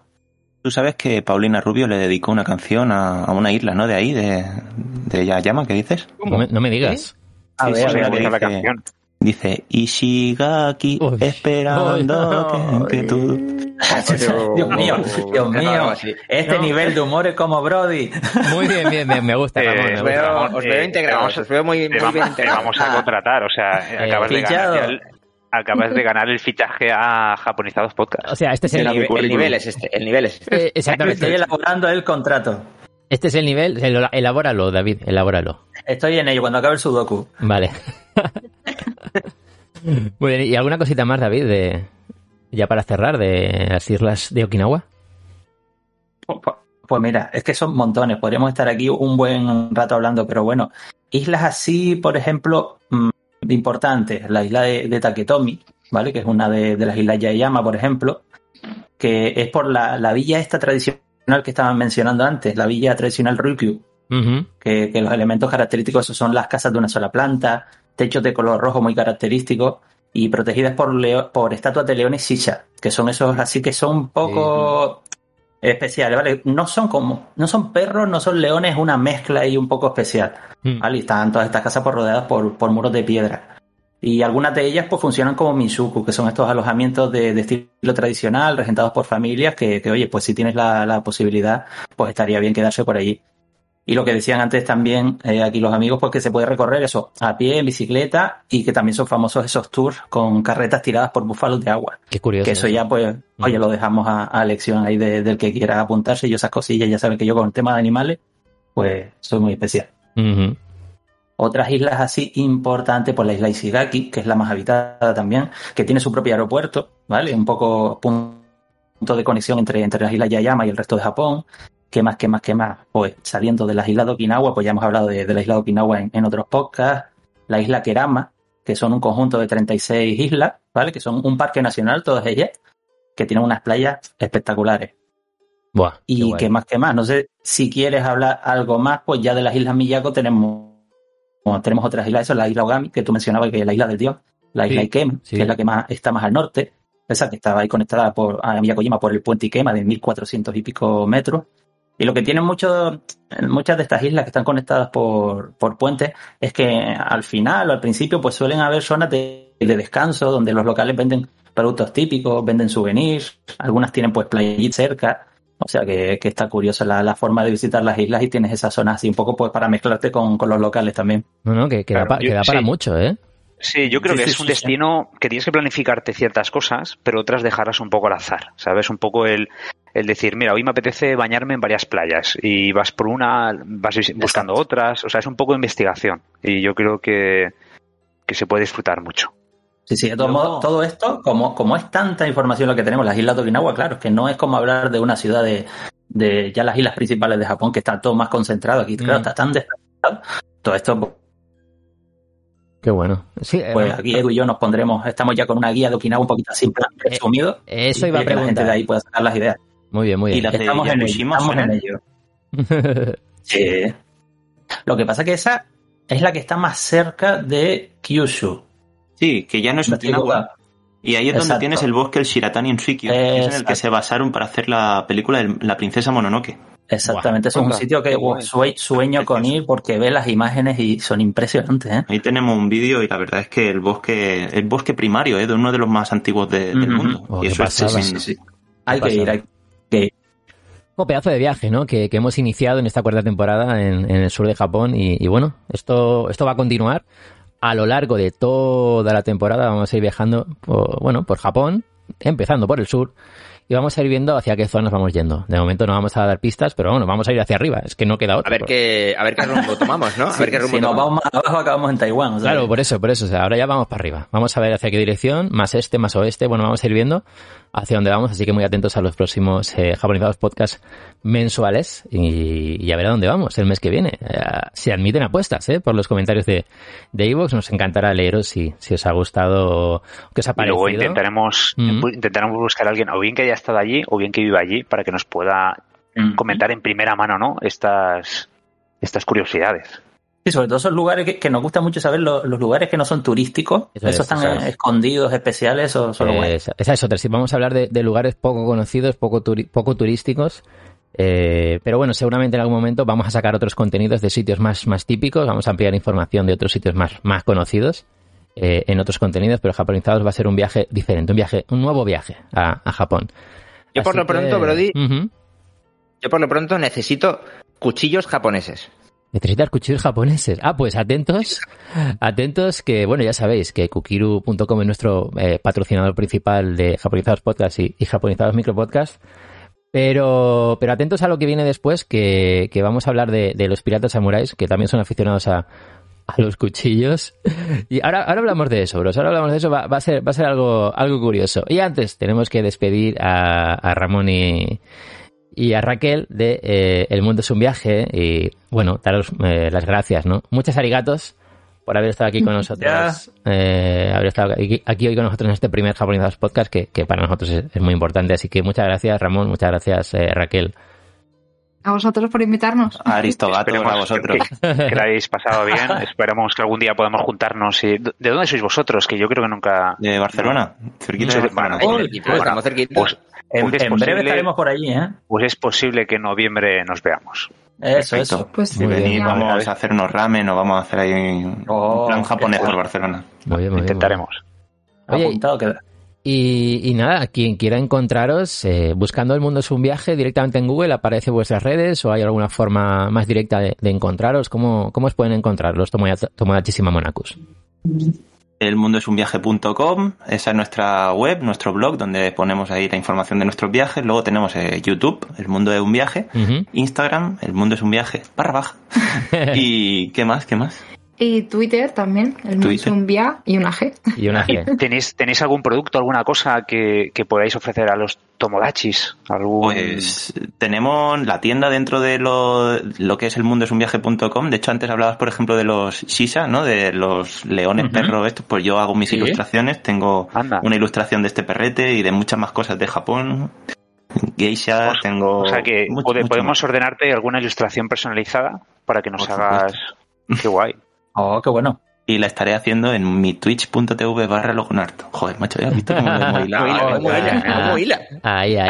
Y bueno, recordad, pues Tomodachis, que en una semana, 2 semanas, 3 semanas, vamos a estar con ellos otra vez, vamos a grabar una entrevista ya más concentrada en ellos y en sus viajes y en los viajes que han hecho a Japón y en sus orígenes, Hablaremos un montón de cosas. ¿A qué horario suele estar en Twitch para que te puedan buscar? O sea, por la tarde solo hay las 6, de 6 a 7. Sí, por ahí me voy conectando por las tardes. Pero en el Instagram, pues como lo anunciamos ya... Sí, en el Instagram voy anunciándolo siempre. Oye, que esta tarde me conecto y dibujo. Tal. Que te sigan en Instagram y luego ahí aparte anuncias el directo de Twitch, ¿no? Perfecto. Sí. Pues nada, pues estaremos algún día mirando a ver cómo dibujas... alguna serpiente de esas peligrosas de Okinawa.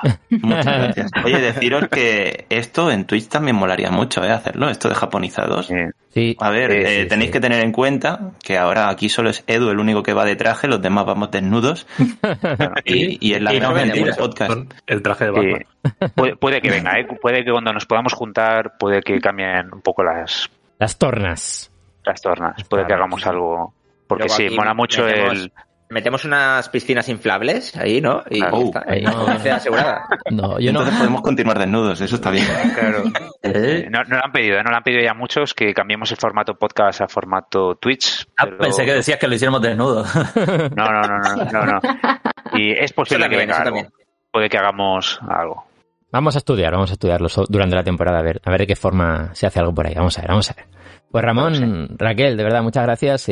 Os seguimos por YouTube y por redes para ver hacia dónde van esos siguientes viajes. Ya sabemos algunas cositas, pero bueno, ya digo, todo esto lo contaremos en más profundidad en el día que vamos a quedar para grabar la entrevista. Bueno, que os vaya muy bien y continuamos con este Japonizados Podcast. Ojo, que ahora hablamos. Nos vemos, Ramón. Cuidado mucho. Chicos. Hasta luego, Raquel. Chao.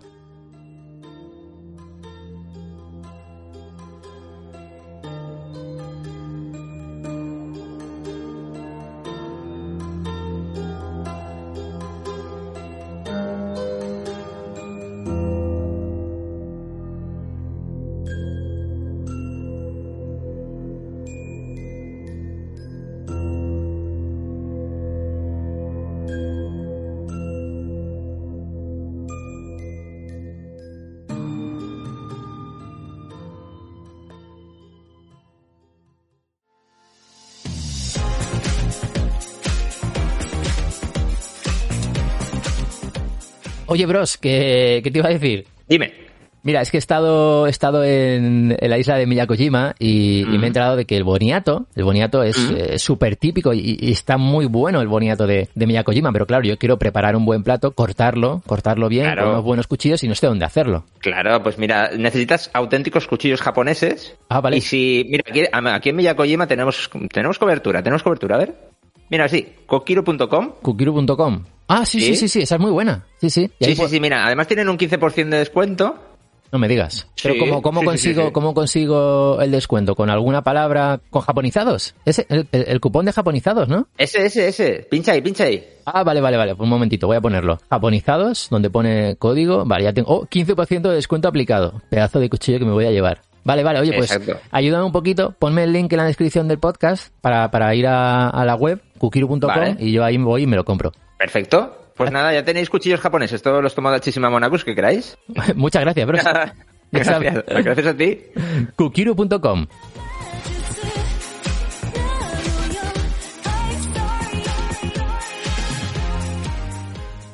Bueno, Tomodachis, Mamonaku, seguimos en Japonizados Podcast y ojo a lo que nos ha preparado Bros, que es que aquí estamos en Okinawa, las islas al sur, hemos estado con Ramón y con Raquel y claro, en un mundo lleno de islas, allí en Japón, sí. Puede haber piratas o no, o One Piece, ¿no? Un poco. Claro, es que en Japón había piratas, Ojo que había piratas en Japón, ojo, ¿eh? Sí, vamos a hablar de ellos.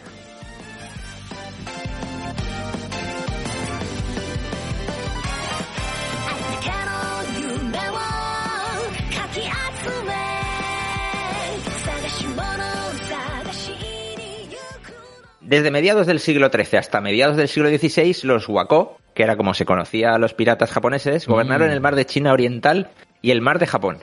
El significado del término Wako era bandidos del país de Wa, refiriéndose a Japón. Wa es el nombre antiguo para referirse a Japón, usado por algunas dinastías chinas. Vale. A los Wako a veces se les llamaba piratas japoneses, pero la composición étnica real de estos marinos incluía linajes japoneses, chinos, taiwaneses, coreanos, y quizás sea más preciso referirse a ellos como piratas asiáticos. Ah, porque aquí, mira, de este tema David sabe mucho. ¿No, David? Tú eres un fan de One Piece. De One Piece, hombre, como que... Claro, ahí reclutaban a todo el mundo, ¿no? A todo el mundo que tuviera 20 años siguiendo la serie. Claro.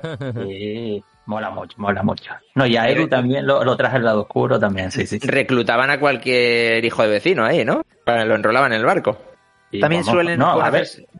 Ah, perdón, pensé que preguntaba. Sí, no, en serio. En One Piece, ¿cómo se va uniendo la gente ahí? Yo es que no he visto One Piece, David, matarme, pero no lo he visto. Yo tampoco. O sea, y de verdad, me gustaría iniciarme, pero es que no sé cómo iniciarme en One Piece, me refiero. A ver, al principio es verdad que se puede hacer complicado y te pueden dar ganas de abandonar porque es como que muy infantil al principio. Tipo Goku, ¿no? O sea, tipo Dragon Ball. Evoluciona bien. Pero, me parece que es un mundo imaginativo. ¿Tú lo has visto en japonés? ¿La viste en japonés subtitulada? Yo lo veo subtitulado siempre, sí. Pero desde el inicio, o sea, ¿o hay alguna versión en castellano, catalán? No, a ver, bueno, Edu te puede decir que él estuvo mirando gran parte en castellano, ¿no? Yo empecé los 263 primeros capítulos, creo, de memoria, en castellano, pero no os lo recomiendo ni de coña. Porque el doblaje, vale. Cuando luego empiezas a escucharlo en japonés, es mucho mejor, es muchísimo mejor serie. No sé, no me gustó nada el doblaje que le pusieron. Pierde mucho el doblaje. Vale. Se tira la pandereta. Claro. Y luego en japonés la voz de mala hostia que le pone la señora Luffy y tal, joder, es un plus. Lo que sí que he visto hace poco por internet es que hay una cosa que se llama One Pace, como PACE, que es como un grupo de gente que se ha juntado para acortar los capítulos, ¿sabes? Para hacerte versiones reducidas de cada saga.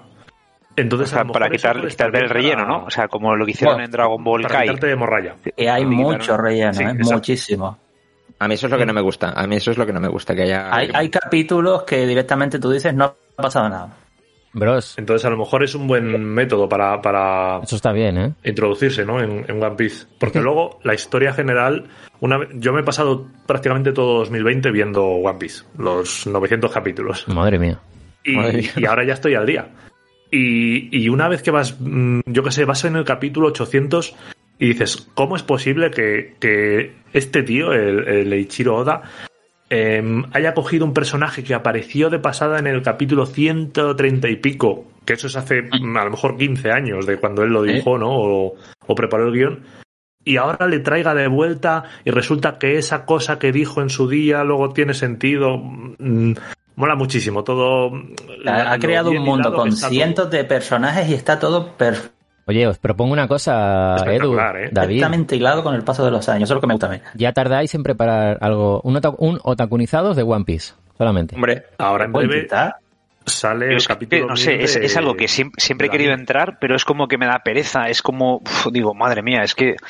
La gente habla tan bien de One Piece, pero... Hombre, en noviembre creo que llegamos al capítulo 1000. Wow, pero se podría intentar hacer algo. Vale, pues lo dejo ahí eso, ¿eh? Miramos. Bueno, continuamos con los piratas y... Perdón por la interrupción. Y Bros, que me imaginaba yo a los Wako, pues doblados, ¿no? Al castellano, imagínate. ¿Doblados? Doblados al castellano, imagínatelos por ahí. No sé qué, que voy a abordar un barco. ¿No tendrás... ¿Te vienes? Bueno, continúa, Bros. Bueno, también suelen conocerse a los Wako como piratas samuráis, y sí que es cierto que casi con total seguridad contaban con Ronin entre sus filas. Ronin sabéis que son los samuráis Shinamo. Mm-hmm. Incluso se dice que algunos samuráis de alto rango llegaron a formar parte de sus tripulaciones. Mira, o sea, samuráis en los barcos. Sí. Qué curioso, ¿eh? Además, reclutaban a todo tipo de hombres en sus filas, comerciantes, contrabandistas, bandidos, pescadores, artesanos... Todos eran bienvenidos, vamos, en la triste. Pero reclutaban en plan voluntario o te vienes o no. O te vienes o... Vale. Entre comillas, ¿no? Podríamos entrecomillarlo. Vale. Durante casi 200 años, los Wako asaltaron las ciudades costeras, controlaron el comercio en el mar interior de Seto y sobrevivieron a los repetidos esfuerzos de represión militar para acabar con ellos. También se adentraron en ciudades costeras mal vigiladas de China y Corea y saquearon sus recursos. Uno de sus más célebres líderes fue el señor pirata Takeyoshi Murakami, un destacado samurái y comandante naval japonés, cuya familia estuvo involucrada en la navegación y la piratería durante su apogeo en el siglo XVI. La familia tenía su base en Noshima, una pequeña isla frente a la costa de Shikoku. Bajo el mando de Murakami construyeron una complicada red de sistemas controlados por los Wako que se extendía a lo largo y ancho de todo el país. Puertos, administración, puestos comerciales, producción, envío comercial, todo controlado por los piratas. E incluso establecían peajes en los puntos estrechos de navegación para regular el acceso a la costa. Para viajar con seguridad a través del espacio marítimo, muchos navegantes pagaban a los piratas por protección, entre comillas. Ya. Es decir, pagaban a los piratas para que no los saquearan. Esto no cambia, ¿eh? Tenemos algo parecido en la actualidad. Sí, poco... de hecho, mira, puede decirse que los Wako eran empresarios que tomaban el control sobre las redes de producción, distribución e intercambio marítimos y que ofrecían una gran variedad de servicios. Claro. Solo que a veces esto implicaba el uso de la violencia hacia sus clientes. Sí. Como hoy en día. Claro, sí, es que no ha cambiado nada. Por poner un ejemplo, podemos echar un vistazo a la isla de Tsushima, cuya popularidad se ha disparado por el videojuego. Todos conocéis el famoso videojuego de PlayStation. Sí. Y es que su complicada orografía se lo ponía complicado a sus habitantes para generar suficientes suministros para sobrevivir. Y en aquella época los habitantes de la isla se beneficiaron enormemente de su relación con los Wako, quienes intercambiaban bienes con los lugareños mientras hacían de la isla una de sus bases principales. Es decir, yo te traigo recursos y tú me dejas que me asiente y que me haga aquí mi base. Era todo... Es que, claro, antes era todo... esto a cambio de esto, esto a cambio de esto. Te cambio esto por esto. Todas intercambios. Sí. Tú estás bien aquí porque yo te traigo de todo para que tú puedas hacer tu marcha y a mí me dejas en paz, aquí yo me hago mi base y todos están felices, ¿no? Claro. A medida que más y más piratas se congregaban allí, defendían fácilmente las estrechas ensenadas que proporcionaban el único acceso a la isla y además construyeron otras bases piratas más pequeñas en las islas de Iki y Matsura. Por cierto, como curiosidad... Comentaros que existen documentados encuentros no demasiado amistosos entre españoles y Wako. Sí. ¿Y eso? Tuvieron lugar los célebres combates de Cagayán, que fueron una serie de enfrentamientos militares en 1582 entre la Armada Española de Filipinas, que llegaron allí hasta Filipinas para comerciar con oro y con recursos. La Armada Española de Filipinas, como decía, al mando del capitán Juan Pablo de Carrión, y piratas chinos y japoneses liderados, según los registros en español, por un tal Taifusa. ¡Ostras! Un tal Taifusa. No sabíamos muy bien cómo se llamaba. Pero ya hablaremos de ello en otra ocasión. Vale. Me lo apunto. Porque eso tiene su miga también. Bueno, y como en cualquier empresa criminal que se precie, y esto sonará de los yakuza, seguro, en constante transformación, en el seno de los Wako surgieron luchas de poder internas, intrigas, traiciones. Claro. De hecho, un astuto comandante chino de la dinastía Ming aprovechó una de esas luchas internas para destruir a los piratas de dentro hacia afuera. Se trataba de Hu Zhongxian, que continuó la campaña militar de sus predecesores contra los Wako y que era muy conocido por sus intrincados y astutos planes. Su inteligente uso de esquemas y engaños hizo que los Wako se volvieran unos contra otros, y él diseñó la caída de casi todos los principales líderes piratas chinos. Tras la caída de los líderes chinos, siguió la de los líderes japoneses. El comandante militar Toyotomi Hideyoshi erradicó para siempre la piratería a gran escala en aguas japonesas. Pero la historia de estos ingeniosos ladrones del mar sigue viva a través de los festivales anuales, ya que cada verano las islas Shimanami, albergan 3 festivales en recuerdo de la historia de los piratas samuráis. Los 3 festivales se llaman Festival de la Isla, Festival del Agua y Festival del Fuego. El Festival del Fuego, por ejemplo, presenta tambores, bailes, desfiles de piratas en la playa y fuegos artificiales por la noche. Además, si visitáis las islas Setouchi, podréis incluso explorar la historia de los piratas samuráis en el Museo Murakami Kaizoku. Y por último, si queréis vivir las aventuras piratas niponas sin salir de casa, tenéis la película Dai Tozoku, que se podría traducir así como The Lost World of Sinbad, El Mundo Perdido de Sinbad, de 1963, producida por la Toho y protagonizada por el gran Toshiro Mifune, dirigida por Senkichi Taniguchi. Ahí os dejamos el enlace. Vamos a dejar el enlace para que veáis un poco de qué va. Pero os contaremos que el argumento cuenta como un pirata llamado Shuke Zaemon naufraga en un rincón extraño del mundo y se verá envuelto en una conspiración tramada por el malvado primer ministro de la isla para suceder en el trono al rey que allí gobernaba. Vamos, es un despropósito, pero que mola. Pero que un despropósito. Sí. Ahí os dejamos el enlace, publicaremos el enlace en Twitter para que veáis un poco el avance, ¿no? de la película. Muy bien, muy bien. Oye, muy chulo, ¿eh? Mm-hmm. Pero bueno, que sí, que existieron piratas en los mares japoneses. Claro, oye, muy bien, me ha gustado la historia de los piratas y bueno, me ha gustado también cómo hemos ido hilando, ¿no? Cosas a lo largo del podcast. Ahora cerramos con los piratas samurái, con los Wako. Muy chulo, bros, muy chulo. Oye, esperamos más cositas así, ¿no? En el resto de la temporada, más historias curiosas, que seguro que cada zona de Japón que vayamos recorriendo... Seguro que encontramos. Seguro que hay cosas que nos van a sorprender. Bueno, pues... Esto ha acabado ya. Vamos a escuchar un poquito de musiquita que tenemos de fondo. Enseguida venimos con el ending de este primer Japonizados Podcast de la 4ª temporada.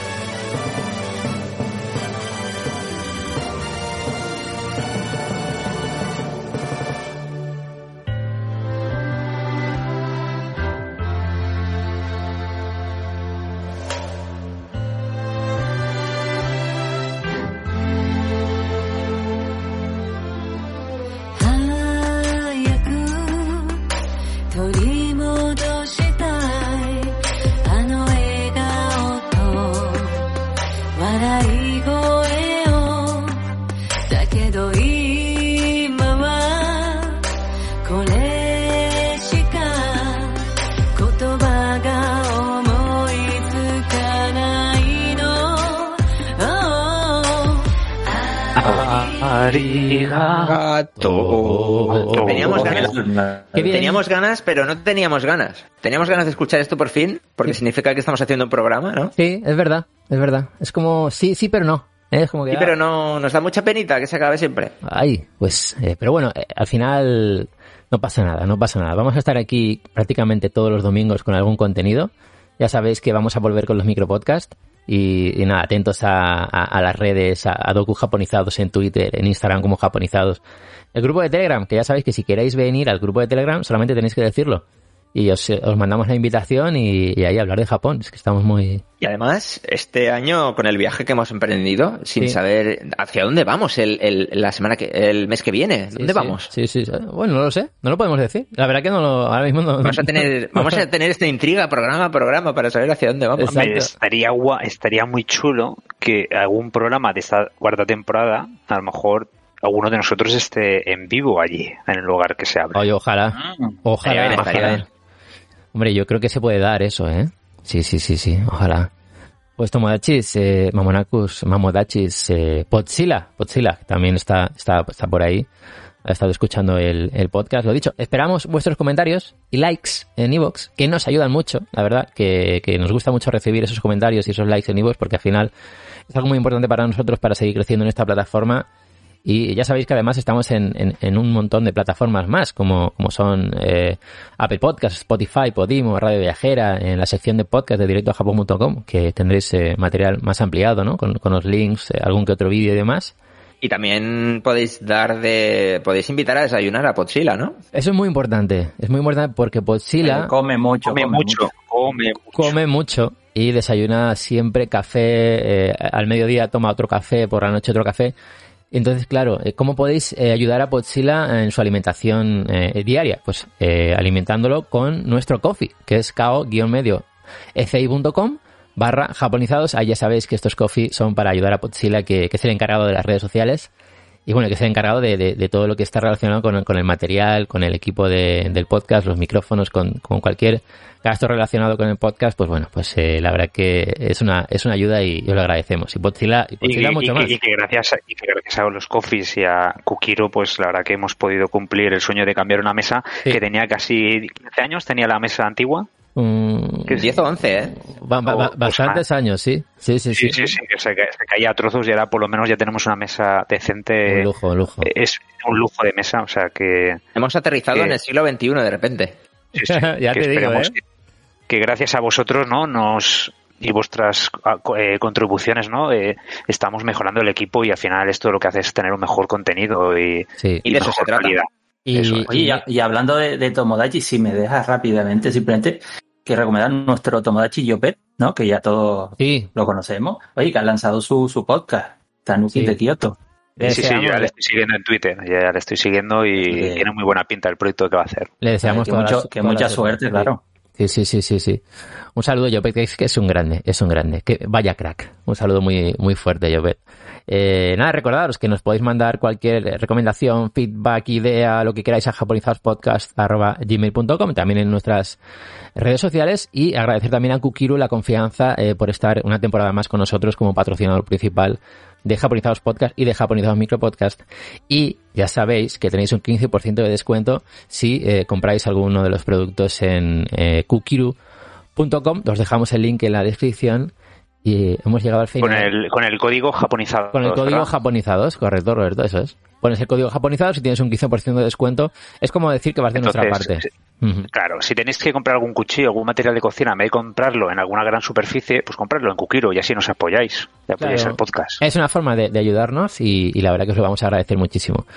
Así que hasta aquí este primer Japonizados Podcast y el mes que viene tendremos otro mensual y a lo largo de las semanas pues van a haber más contenidos. Así que nos veremos por los micropodcasts, ¿no? Sí, se viene un micropodcast. Por todo el contenido que hay. Ya sabéis, ¿no? Contenido cultural a tope de Japón, cosas muy concretas en los micropodcasts. Volverán los extras, ya de hecho ya han vuelto. Vamos a trabajar en Otakunizados también, charlas japonizadas. Esto no para. Esto ya ha comenzado. Ya estamos en marcha. Vamos con este viaje por Japón. A ver hacia dónde vamos, a ver a dónde llegamos. Nos escuchamos. Vamos mirando el mapa, Sabemos que es el norte. Hasta ahí. Eso venga. Es, vamos para el norte. Bueno, pues rumbo al norte, venga. Nos escuchamos. Yane. Matane.